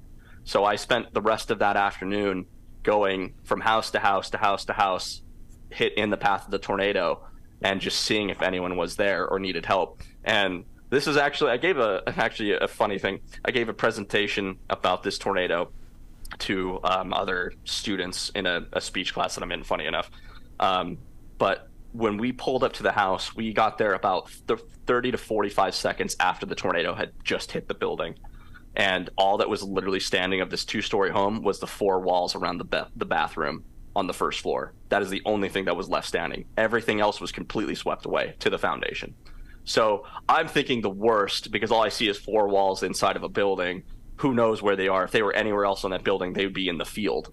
And come to find out, walk up, we're sprinting up the road come to find out that the people that were in the house uh, actually didn't even hear tornado sirens. The guy happened to just be lucky enough to walk outside, see it coming, take shelter, grab his wife, get into the bathroom, and they said 10 seconds later the whole house went. They were in the only part of the house that did not get totally level. They were in the bathroom. Uh-huh. I thought you were going to say that they came out of a storm cellar. No, they didn't have any. Wow. They, they walked out of the building. Wow. That had the only walls left standing and just like that right there is a freaking miracle. That's a yeah. And the next house I come to, completely slabbed. All it's left is the foundation, and come to find out, everybody else was in their shelter. Awesome. Next house, no one was home. It was slabbed. Cool. Next house, don't know if anyone's there. We're digging in a building. Find out no one was home. They're actually just in town a mile away. Like just constantly. And I I always will value the life of a human being over a tornado picture, um, because I'm I'm not stupid. Like I recognize that I'm out here chasing something that will ruin someone's life, and if I can be the person to help, I will. And uh, I've always had that that belief as a storm chaser, and I had an experience actually last year during the Winterset Iowa EF4 where I didn't even know a tornado was occurring, and it was a big, a nearly half mile wide wedge tornado, and we drove up Highway 169 into Winterset, came up, had no idea there was a tornado, we were probably 45 seconds behind it, but it was tucked in behind a, a, curtain of rain, so we couldn't see it or hear it. We come up and we just see what's left of what looked like a garage, but that house next to it looked totally fine. So we're like, ah, cool, we'll keep going. Well, that was a two story home that was slabbed. And I didn't know this at the time, but the road to the left led to about four or five different very modern uh, homes. And one of those houses, or two of those houses, where people lost their lives Mm-hmm. now, from the reports that I've read and the everything that I've learned about the event of what happened to those people, they were likely deceased during the tornado. So there wasn't like anything I could have done, but that haunted me. Yeah. That I passed by and had no idea I could have helped, but you don't know, right? And so that is always that will haunt me for the rest of my life, and I just reinforce that belief of I will always stop to help if I can. That's those are the things that you can only learn along the way, though, man. And and it's uh, it. I, I know most people in a in a in a line of work like you will start to amend their beliefs and, and give themselves little mented post-it notes, reminders of, of what the new protocols are and, and what priorities are there too. Um, you know, you you you, you mentioned uh, that crazy flurry of of, of activity all over. It, it seemed like it was nationwide and on March 31st. Because, I, but I had another question from a Southerner, uh, one of our many Southern um, viewers of the show, sent sent this to me. What was up with the severe weather moving uh, further south lately? I'm in Northeast Texas and we're under tornado watches far more often than before. Same with Arkansas, Louisiana, Mississippi, and yeah, uh, especially with Mississippi. There, Hunter. Uh, I, I mentioned this I think earlier in the, the show tonight. I had friends all over the Midwest dodging tornadoes, texting me updates. We had a weatherman down in Mississippi pray on air for people uh, uh, for at least one of these tornadoes, which he described as just a little bit over a mile wide, which is not as nearly as impressive as 2.6, but still, um, you know that that's uh, this was all I don't know how many touched down over the course of March 30th to April 1st, but what what, would you be able to uh, ascribe that to? honestly, I I've had a, discussions on about this event because uh, we I, I've made jokes that we don't make outbreaks like we used to. Uh, the last several years, we've been we haven't had a lot of these over 100 tornadoes in a single day outbreaks. They're usually a lot smaller, more regionally based. Uh, we don't see this this widespread where you know eight, nine, ten states are seeing tornadoes. So this event on the 31st was rare. Absolutely, it was in the upper echelon of of tornado outbreaks, and I think it even breaks the top five in recorded history since I believe 1950. So it's it was a pretty big deal, pretty rare event to have such great meteorology things come together for tornadoes over a wide area. Partially that is because of, and you've probably heard this from other people. I do want to put a disclaimer I am not an expert on climate science. My focus is more so on severe storms. But there is a connection between teleconnections and how those affect the weather in the United States. You've probably heard of, excuse me, of ENSO referring to La Nina, El Nino mm-hmm. patterns from the ocean. That is a strip of ocean that we watch fluctuate in average temperature with time. And those vastly affect how the United States receives its weather. In El Nino patterns, the subtropical jet that usually is primarily over tropical regions becomes more active. And then in La Nina, we get situations where the polar jet is much further north. It tends to cut through a lot more of the eastern, northeastern part of the U.S. a little bit more. The Ohio River Valley tends to be more wet. Other areas tends to be more cold and dry, etc. So they have a varying effects what the general pattern is, and then the weather we experience is the variations of that pattern, right? So for this, and you'll hear this from a lot of other meteorologists, and I'm I'm not I'm not I'm absolutely the same here. Um, that it's really hard to ascribe one single event to a event like saying, ah, we're going into El Nino, so clearly that was the driver. Right. And That's hard to connect in the moment in the short term, right? That's something that maybe is we discuss research and people come out with research saying maybe this was the case, right?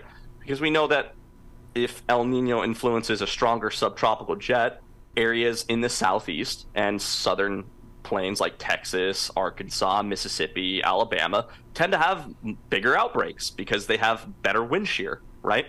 And when we have a stronger polar jet, things tend to go a little bit further north, uh, et cetera. In the, the last three years or so, we've had a pretty impressive La Nina, and that has led to pretty crazy weather. From in my case, up in the Midwest, I had a epic uh, derecho in August. Then we had derechos in December, which was super unbelievably rare, never happened before, and that produced well over 100 tornadoes.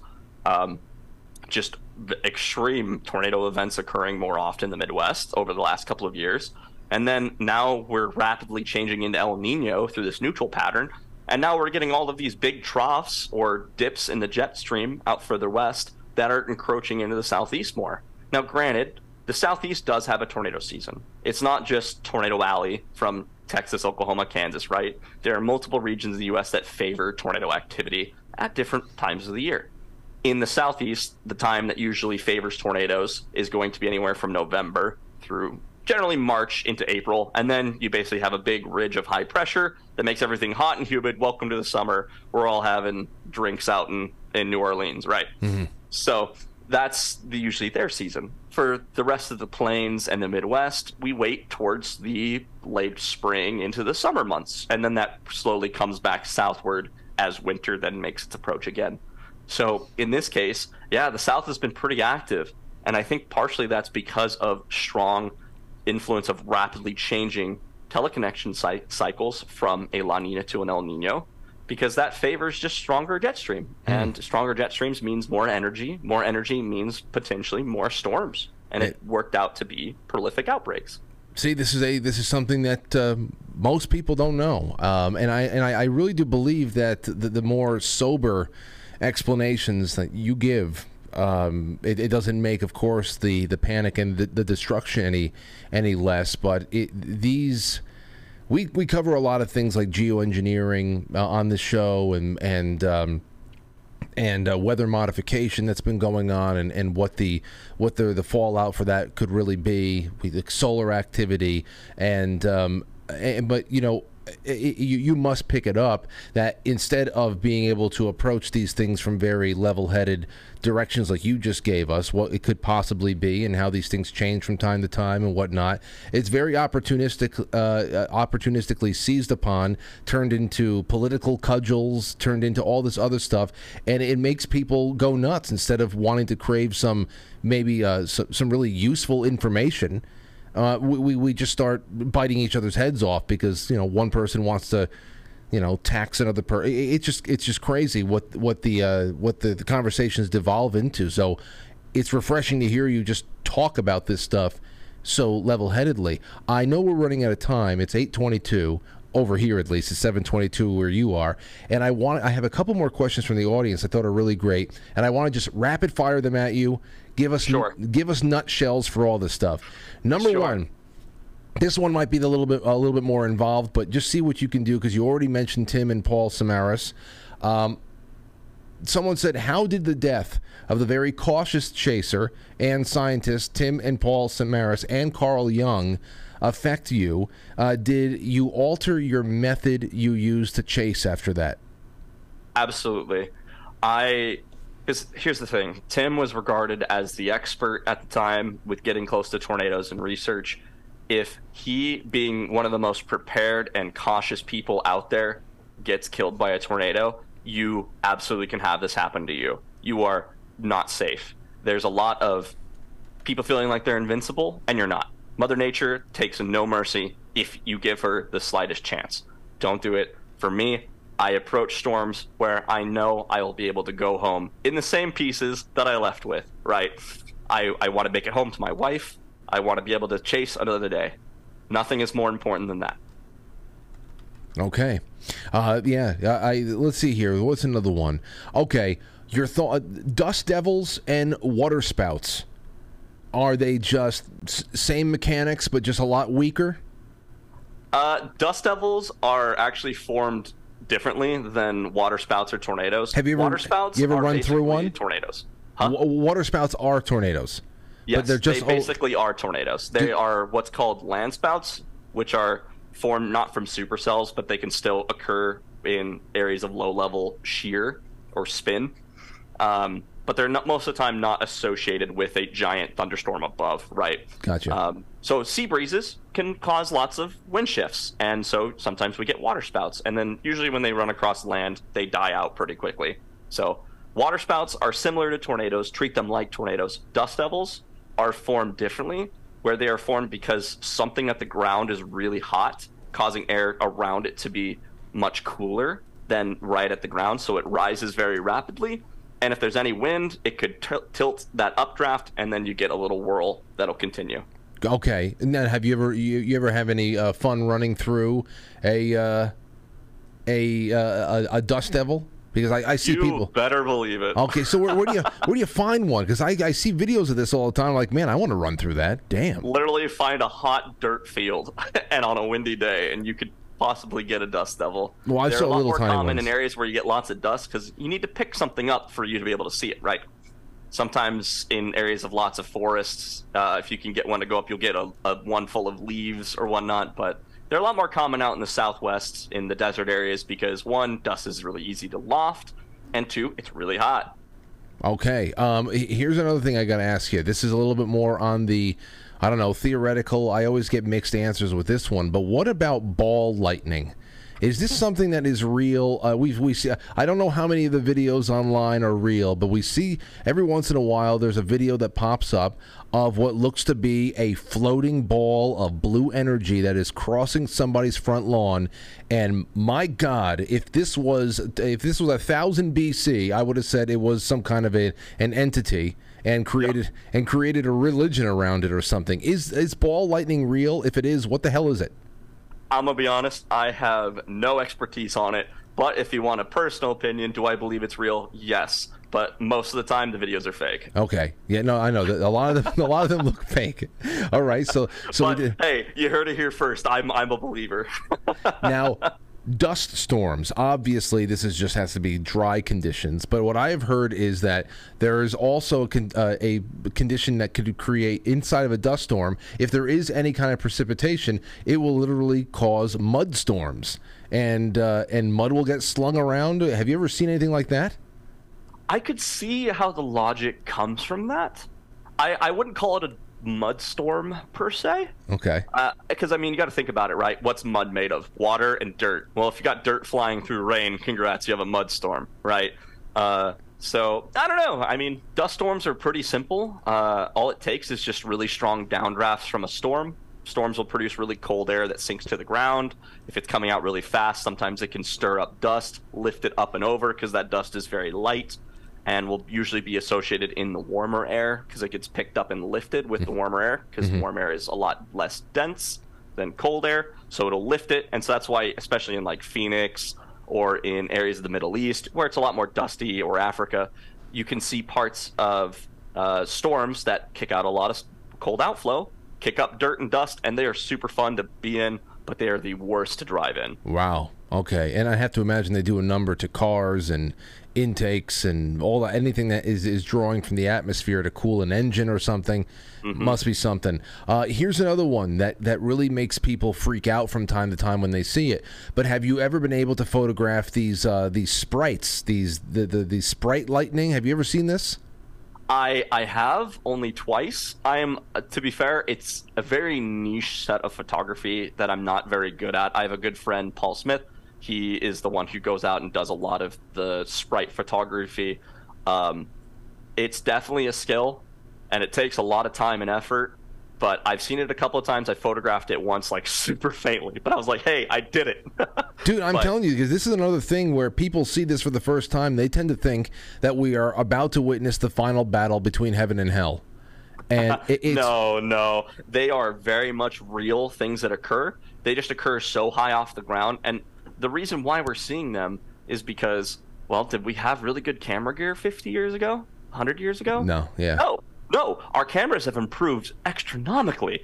So when you think about it, our cameras are able to be much more sensitive to very faint light in dark situations. So if you point it up in an area where sprites keep occurring, which is above thunderstorms with lots of very vivid cloud to ground lightning, positive strikes, if you get a lot of these big giant bolts, you know, the ones that are really sharp, hit the ground, crack, make you duck inside your car or in your house because you're like, ooh, that was close. Those ones, they also send charge through the strat into the stratosphere and they excite electrons similar to like a neon light in a tube. They excite the gas that's up there, and you get these big jellyfish blooms as the electrons in the um, atoms in the stratosphere get excited, and so you get this little flash of red, and that's what sprites are. It's incredible. It, it's just so it's just so incredible the, the the natural light shows that we are given if you know what you're looking for and. Uh, That yeah. Oh, here, here's one more that just came in. I think it's pretty quick. Uh, would you be able to? Could your guest tell? This is from God's Ghouls. No, no. This is from Jenna from South Carolina. Can you can you ask Hunter if he can explain a straight wind? This type of weather phenomenon uprooted some of our pecan trees, pecan trees that were uh, decades old and massive. What's a straight wind? A straight wind is usually associated with straight line wind thunderstorms. So, uh, if you've ever heard of the term squall line, especially out uh, east over the mid Atlantic, you're probably pretty familiar with squall lines or lines of storms. They form because cold fronts which we've mentioned now more than once. The big thing about meteorology is knowing that warm air is less dense, cold air is very dense in comparison to each other. And so when a storm hits a cold front, that storm is now forced to travel at the speed that that cold front is traveling. So it changes the storm anatomy and how it behaves. It starts ingesting air, lifting it up, bringing that cold air or it develops cold air as precipitation is formed, rains back down. The cold front helps push that precipitation out forward and underneath the storm. If that wind energy is really strong and you can get enough of a line of thunderstorms, that precipitation that's falling deflects the higher level wind downward to, towards the ground. So when you get these lines of storms, in sometimes you'll hear wording of extremely strong wind jets or wind energy from National Weather Service or your local meteorologist. That's because behind these storms, there's a big jet of energy or a core of high wind speeds off the ground. And as that funnels into the storm, because obviously it'll be moving faster than the storm itself, it'll hit the storm and some of it gets deflected downward and it slows down a bit with friction, but it can arc towards the ground, hit the ground, and then fan outward and that fanning outward is what we feel when a storm goes overhead and you get that strong winds. And sometimes like for me and i've been hit by multiple derechos living in iowa uh, you could get really intense windstorms which in my opinion are super fun because i i don't know i just think it's cool that we get them every once in a while. Um, but they can become pretty intense. Sounds like sounds like it would, it would 80, create, 90 miles an hour. it would create some sort of like a shovel effect uh, I can I can see how it could scoop out trees right right from the bottom if, if you say if it if it's just forced downward like that and create a little bit of a you know a splaying motion. But that's uh that's that's incredible. I guess the last thing I would ask you just from me is would you ever and maybe you have would you ever drive through a tornado in one of those Dominator cars? Oh, absolutely, hundred percent. okay, all right. So then, so I can I, I guess that we'll save that for another call. Hunter, folks, it is Fowkes. It is Correct. so great to have you on. I have your URL over here in the description. The realworldphotography.net. You're also on uh, Twitter. You want to let everybody know what your Twitter is. Oh, it's right over here. Uh, your Twitter is oh okay. I'm gonna this. It's a lot of abbreviation, so I'm just going to put it up on the screen and tell everybody about it. Uh, yeah, Storm Chaser Hunter F, but it's all abbreviated. Uh, anything you want to leave uh, people with a, uh, a, a plug of your own or, or or anything like that? I'd love to have you back one day, man. Yeah, no, I'm I'm really grateful you were able to have me on. This was a lot of fun. I mean, I'm super passionate about this. Uh, I love discussing weather. I I want to dedicate my whole life to it. Um, but we've talked about a lot of things from fun topics to experiences and some really dark things. And the important thing to remember is that while weather has a dark side, does not mean it needs to completely affect your life. The important thing is when severe weather comes, because it'll impact all of us, me personally, or when I'm out chasing, or to you, or any of the viewers here. Severe weather comes for you at different points in your time in life. The important thing is just be educated, know what things to look for, trust good sources, find out information, have a plan, and when you put all these things in motion, there's almost nothing to fear. And if you're able to do that, severe weather becomes less terrifying. It becomes a lot easier to understand, and you're able to overcome lots of bad situations. And when disaster strikes, that's okay because it happens. We're able to overcome it. We have a nation of people that, while it may not look like it on the news, there are lots of people in the world that are willing to help in bad situations. Humanity is still here. The important thing is to remember that you're there. Severe weather comes and goes. Just be smart, pay attention to what's going on around you. And I'm obviously happy to always answer questions on social media. You can find me on Twitter. I do have a YouTube. Like I said, bad at video. We're getting better at it. Um, but you can find me under Hunter Fowkes as well on YouTube. Pretty simple. You'll see probably plenty of my uh, storm videos on YouTube as well. So Well, I, ho- I hope people. I hope people go and, and check you out, and uh, and I consider you a friend of the show now, Hunter. And thank you so much for not only your time, but your positivity and, of course, your passion. So you have yourself a wonderful night. Stay safe and keep in touch, especially if anything awesome happens on your end that you want to show off to the world. I'd love to have you back for short segments, for a little to be our little uh, correspondent. If you're if you're ever out in the, in the field and you want to report in live on something, I'd love to have you on. So uh, just just keep in touch and put us in your Rolodex. Absolutely. Thank you for having me. All right, man. Have a good one. You too. There you go. There is Hunter Fowkes. That is a wonderful evening. I am so happy. Uh, I'm so happy we got to do this. So we're going to take a quick break for intermission. When we come back, I want to spend the last 20 minutes just taking your calls because I'm sure that you guys and gals have incredible weather testimony and stories since you live all over the United States and around the world. You know, we're not the only place on the planet that has crazy, crazy weather. So let's see what comes over the lines when we get back. And thanks again to Hunter Fowkes. Be right back. It's intermission time, folks. Time out. Press the like button. Thank you.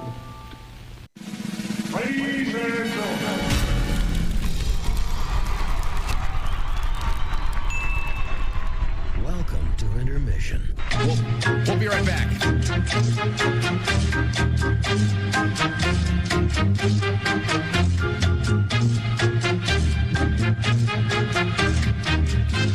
Yeah, intermission.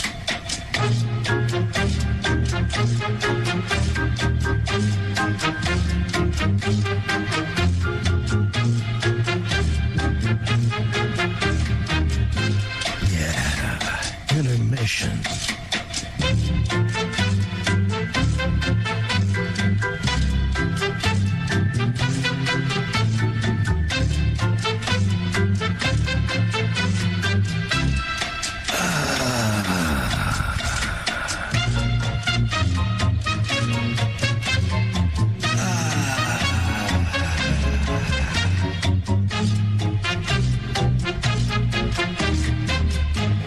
Now entering, quite frankly. Quite frankly. Quite frankly. Quite frankly. Quite frankly. Quite frankly. Quite frankly. Quite frankly. Quite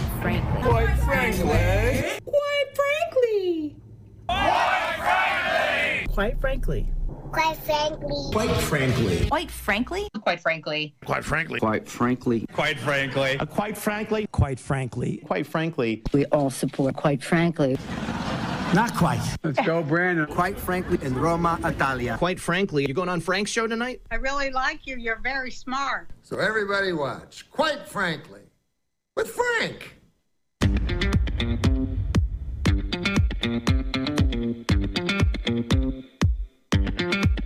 Quite frankly.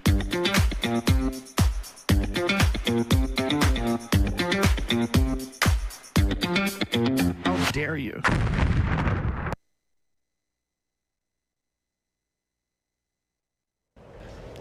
Jonas, you there? It's me, your enemy, Bill Paxton. You trying to steal my design, you son of a bitch? What the hell are you talking about? No fighting.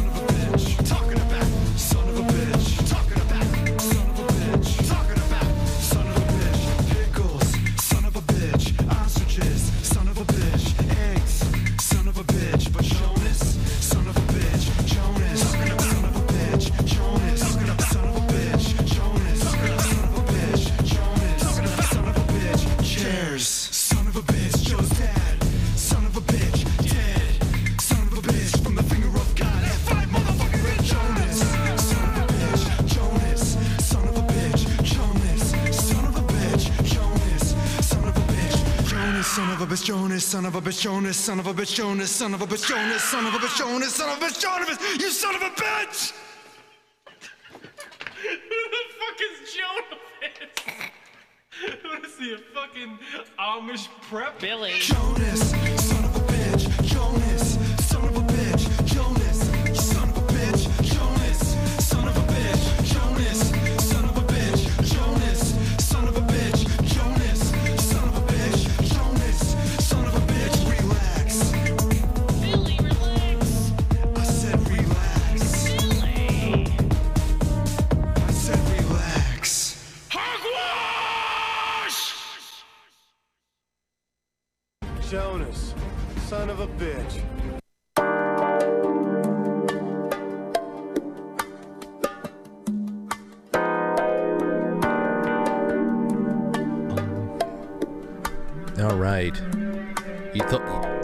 That we were going to go this whole show, this show, without playing Jonas? Oh no no no no no! Oh oh no no no! All right, let's get into your super chats and then we're going to take your calls. 914 595 6953. 914-595-6953. We're going to take your calls. Try and listen, we have about 20 minutes, so try to keep a try to keep it, you know, keep it snappy so we can get as many people as possible. Um very fascinating and informative show tonight, and I knew it would be. All right, over here on Rokfin, we've got a tip. It's from Patriot Angie for Liberty. It says, "Hey Frank and Hunter, I have lived in what is considered tornado pathway in Clarksville, Arkansas. I have lived through three destructions of homes, having to move, crazy experience. I have a question. The times I've experienced these storms, there's usually been a green hue to the air. Do you see that where you live? You know, I made a comment about green sky." Angie, and I and I forgot to actually make it into a pointed question. What attributes to the green hue? Because that's another thing that we that we learn from we learn from Twister, as you will see as we are airing. I hope you all uh, watch it together. We should all watch it together after the show ends in a few minutes on QuiteFrankly.tv. First, they're going to play an old Quite Frankly from 2020, where we announced uh, it was a fun night. We announced the the pregnancy uh, that Aurora was coming. But then after that, I would have to say sometime around uh, 10:30 or so p.m. Eastern time, which means you Central and Pacific time people. It's not going to be that late at all. It's going to be prime time for you. Twister, Twister. I'll make sure I telegram and tweet about it and all that stuff. Going green. And then uh, Philip Seymour Hoffman goes greenage, greenage. They had a great. It was a great cast. Great cast, good stuff, and I'm happy to hear that it's actually pretty spot on. Aside from the fact that you have to take creative liberties and and create tension, and you know, in a in a in a slasher film when you create tension because you know a murderer is out to get you. In this, they really personify the twister. It almost roars, and obviously there's a roaring that comes from high winds. But you can, you know, this is personal for for Jo, for Helen Hunt. She says, "You don't know what it feels like to have it miss that house, miss that house, and come for you." And she's looking for that F5, like it's the same one, like it's the very same one. It came like it's Jaws, you know. So th- that's the kind of stuff that you could just sit back and say, "Well, you know, you gotta you gotta create something here." But uh, that's what just makes it more endearing. I love it, and I would love to be able to eat um, dinner or lunch at Aunt Meg's house with all those steaks and the mashed potatoes and the eggs. Oh, those steaks! I'm gonna watch that. I'm gonna watch that movie tonight just for the steak scene. Lord help us. All right, Larkstar444 says, I'm definitely impressed with your guest, Frank. My friends are responders, and he states it's traumatic for anyone. All need to have a safe room plan, as he pointed out. Only moments make the difference in life and death. Much love to all. I've read over the years that the best thing you can do is get subterranean, to get underground. So I, would think that anybody who lives in that whole Tornado Alley area would have a basement that you could that you can access without having to go outside and go into a storm cellar. But imagine, imagine the. I mean, you think about that family that was all huddled in the bathroom, the one place that was not touched. And what do you do? I mean, do you do you move out of the state? Do you really rebuild? I would be so traumatized, but also immensely grateful. Stove says just some support. Another great guest. Thank you, quite frankly. Thank you, Christos. So much. Thank you. KT Sky D says you are exactly right, Dankly. I always say you just have to find that balance.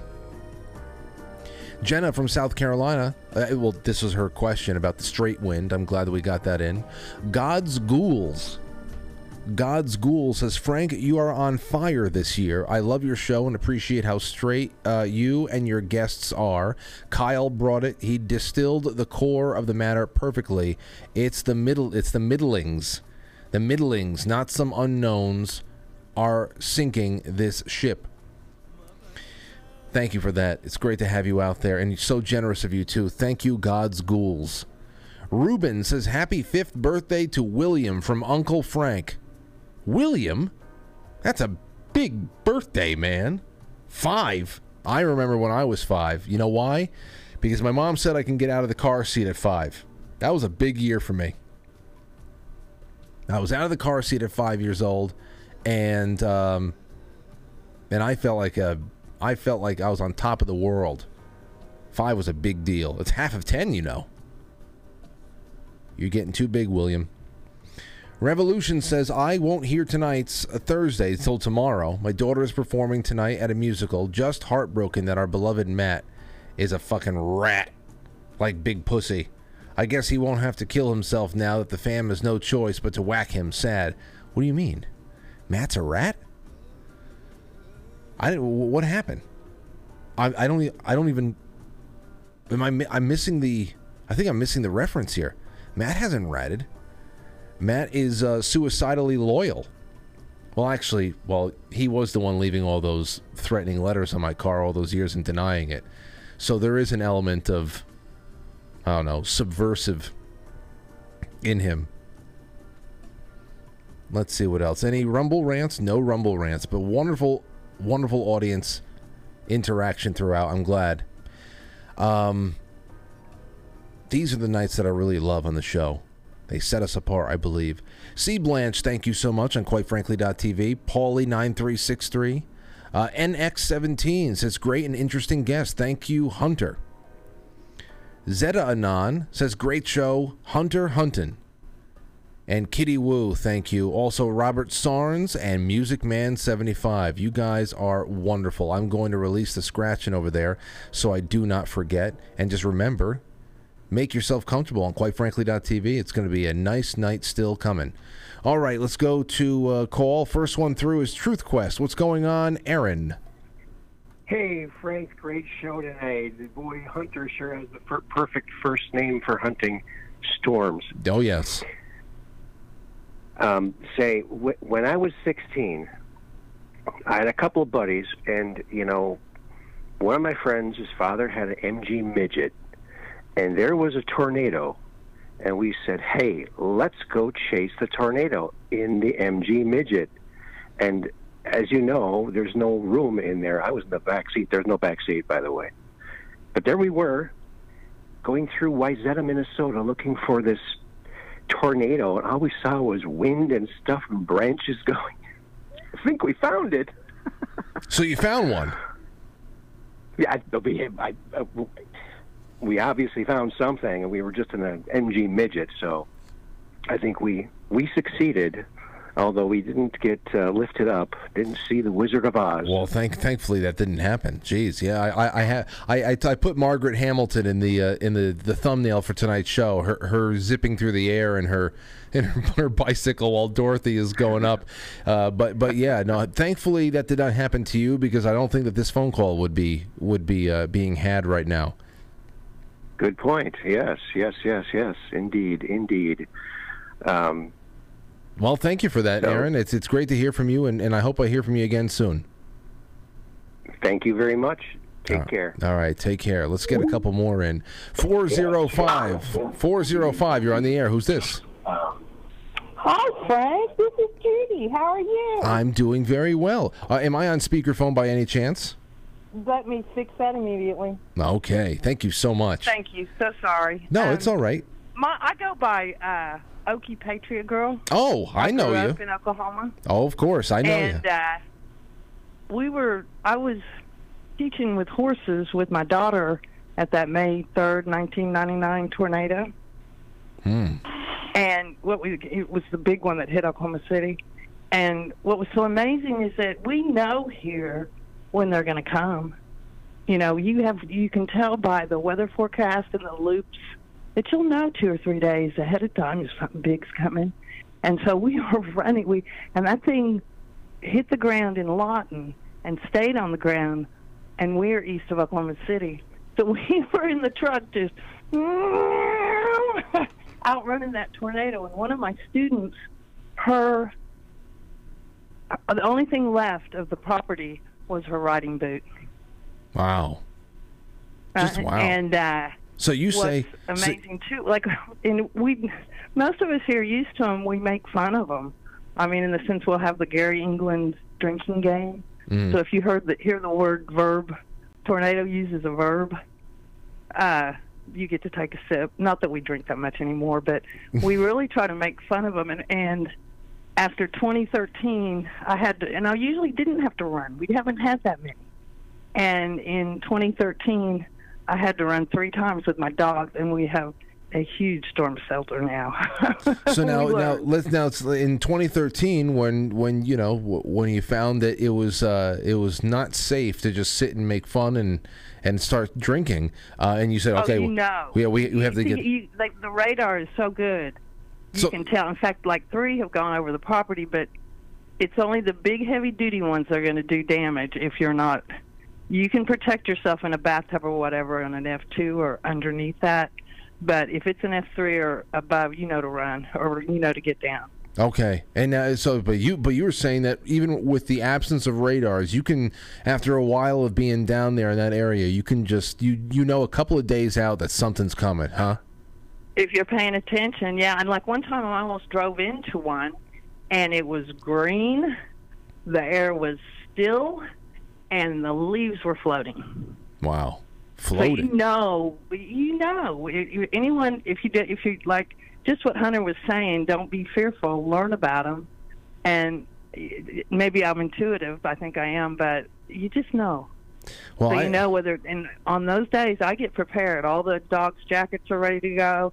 I put blankets on the horses and put my phone number on them. Um, if one's coming, I move real fast that last 25 minutes. Well, I'm, I'm happy. I'm happy to hear this. It gives me confidence that there's people who just uh, ready to go. It makes you makes you worry for those who are not as mobile. But thank you so much for the call. This is I, I I love these God types of. God bless you, Frank. We love you. Well, I love you too. Thank you so much. Take care. There Bye. you go. I definitely want to play a drinking game with her. That that that calmed me. She calmed me. She calmed me down a great deal. 985 985 how you doing? Um, good, Frank. You. Who's Great this? show tonight. Thank you so much. Who am I speaking with? Uh, this is Southern Lady Tiger. Southern Lady we Tiger. are uh, supporters of yours. Um, it goes by A.G. Hogue.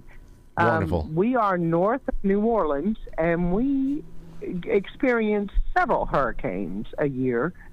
Uh, sometimes, you know, some years none at all. But um, I, one question that I really wanted to try to get in to ask uh, Hunter was: We have um, tornadoes inside of hurricanes. Hmm. You you can see them. You know, we've been we've been outside during hurricanes. Um, not very far outside, just on the porch or whatever.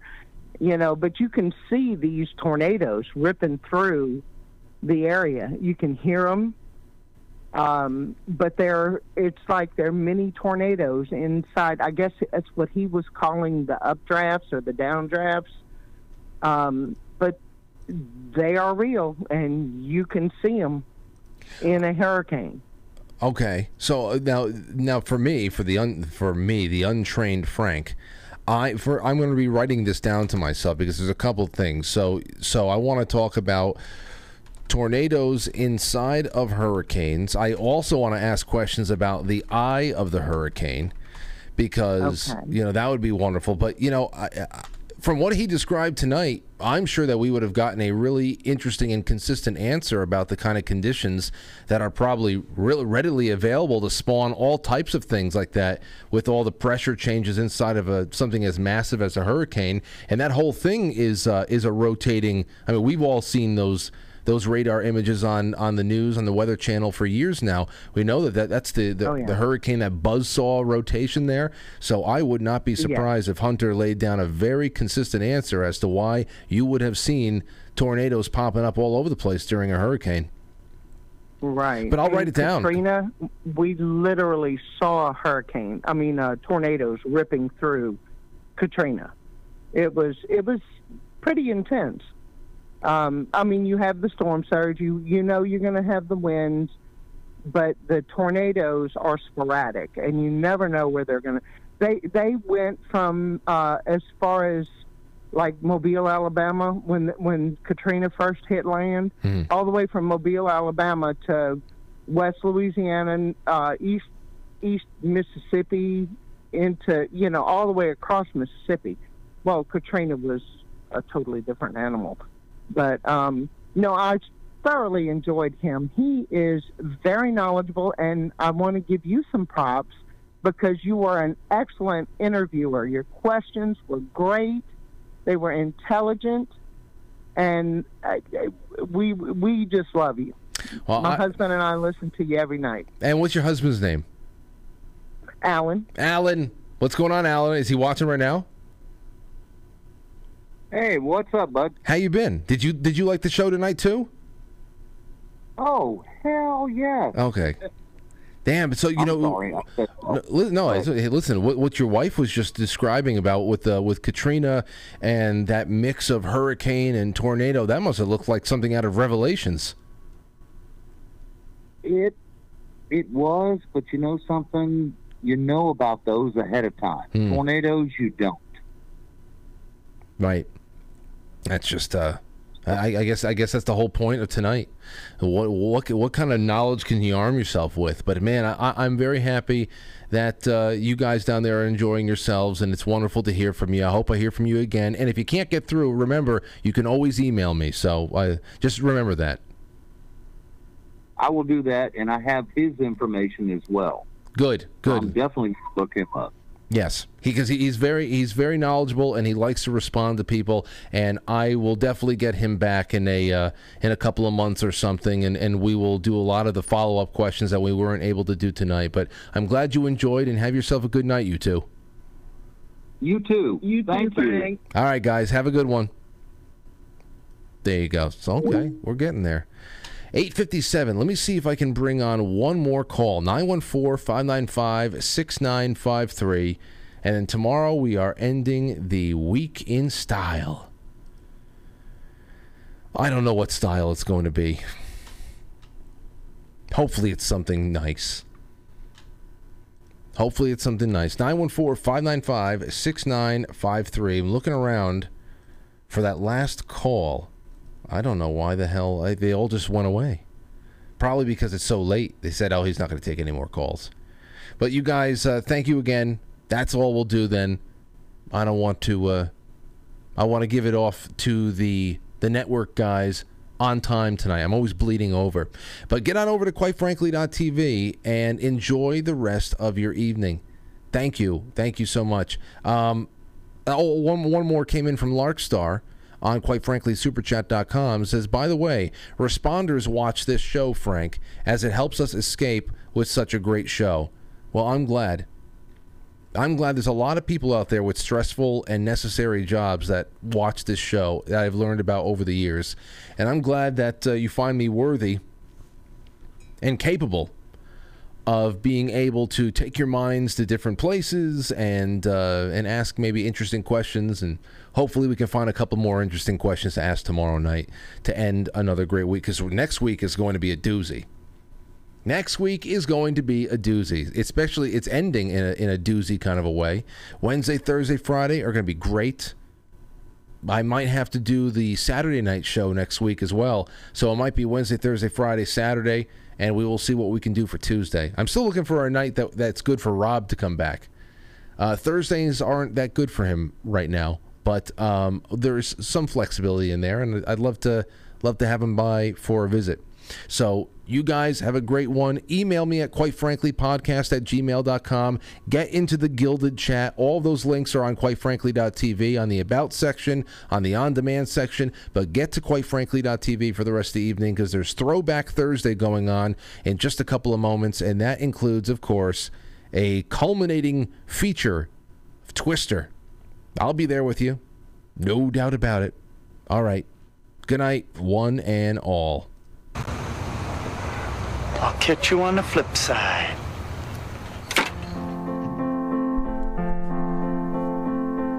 Ah, here's some wonderful throwback footage from Coney Island.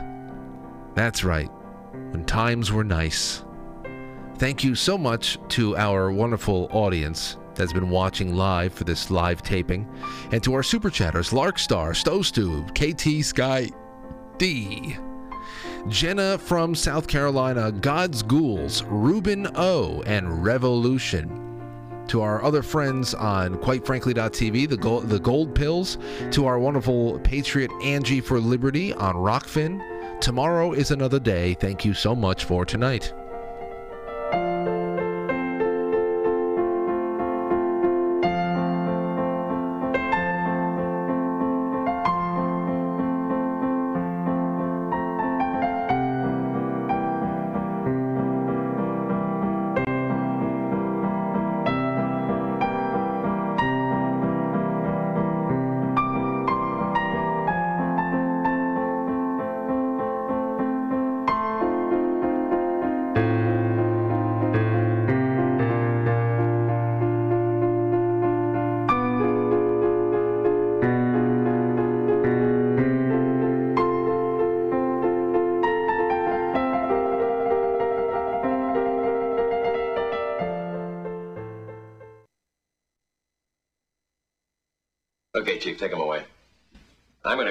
Sleep with my wife.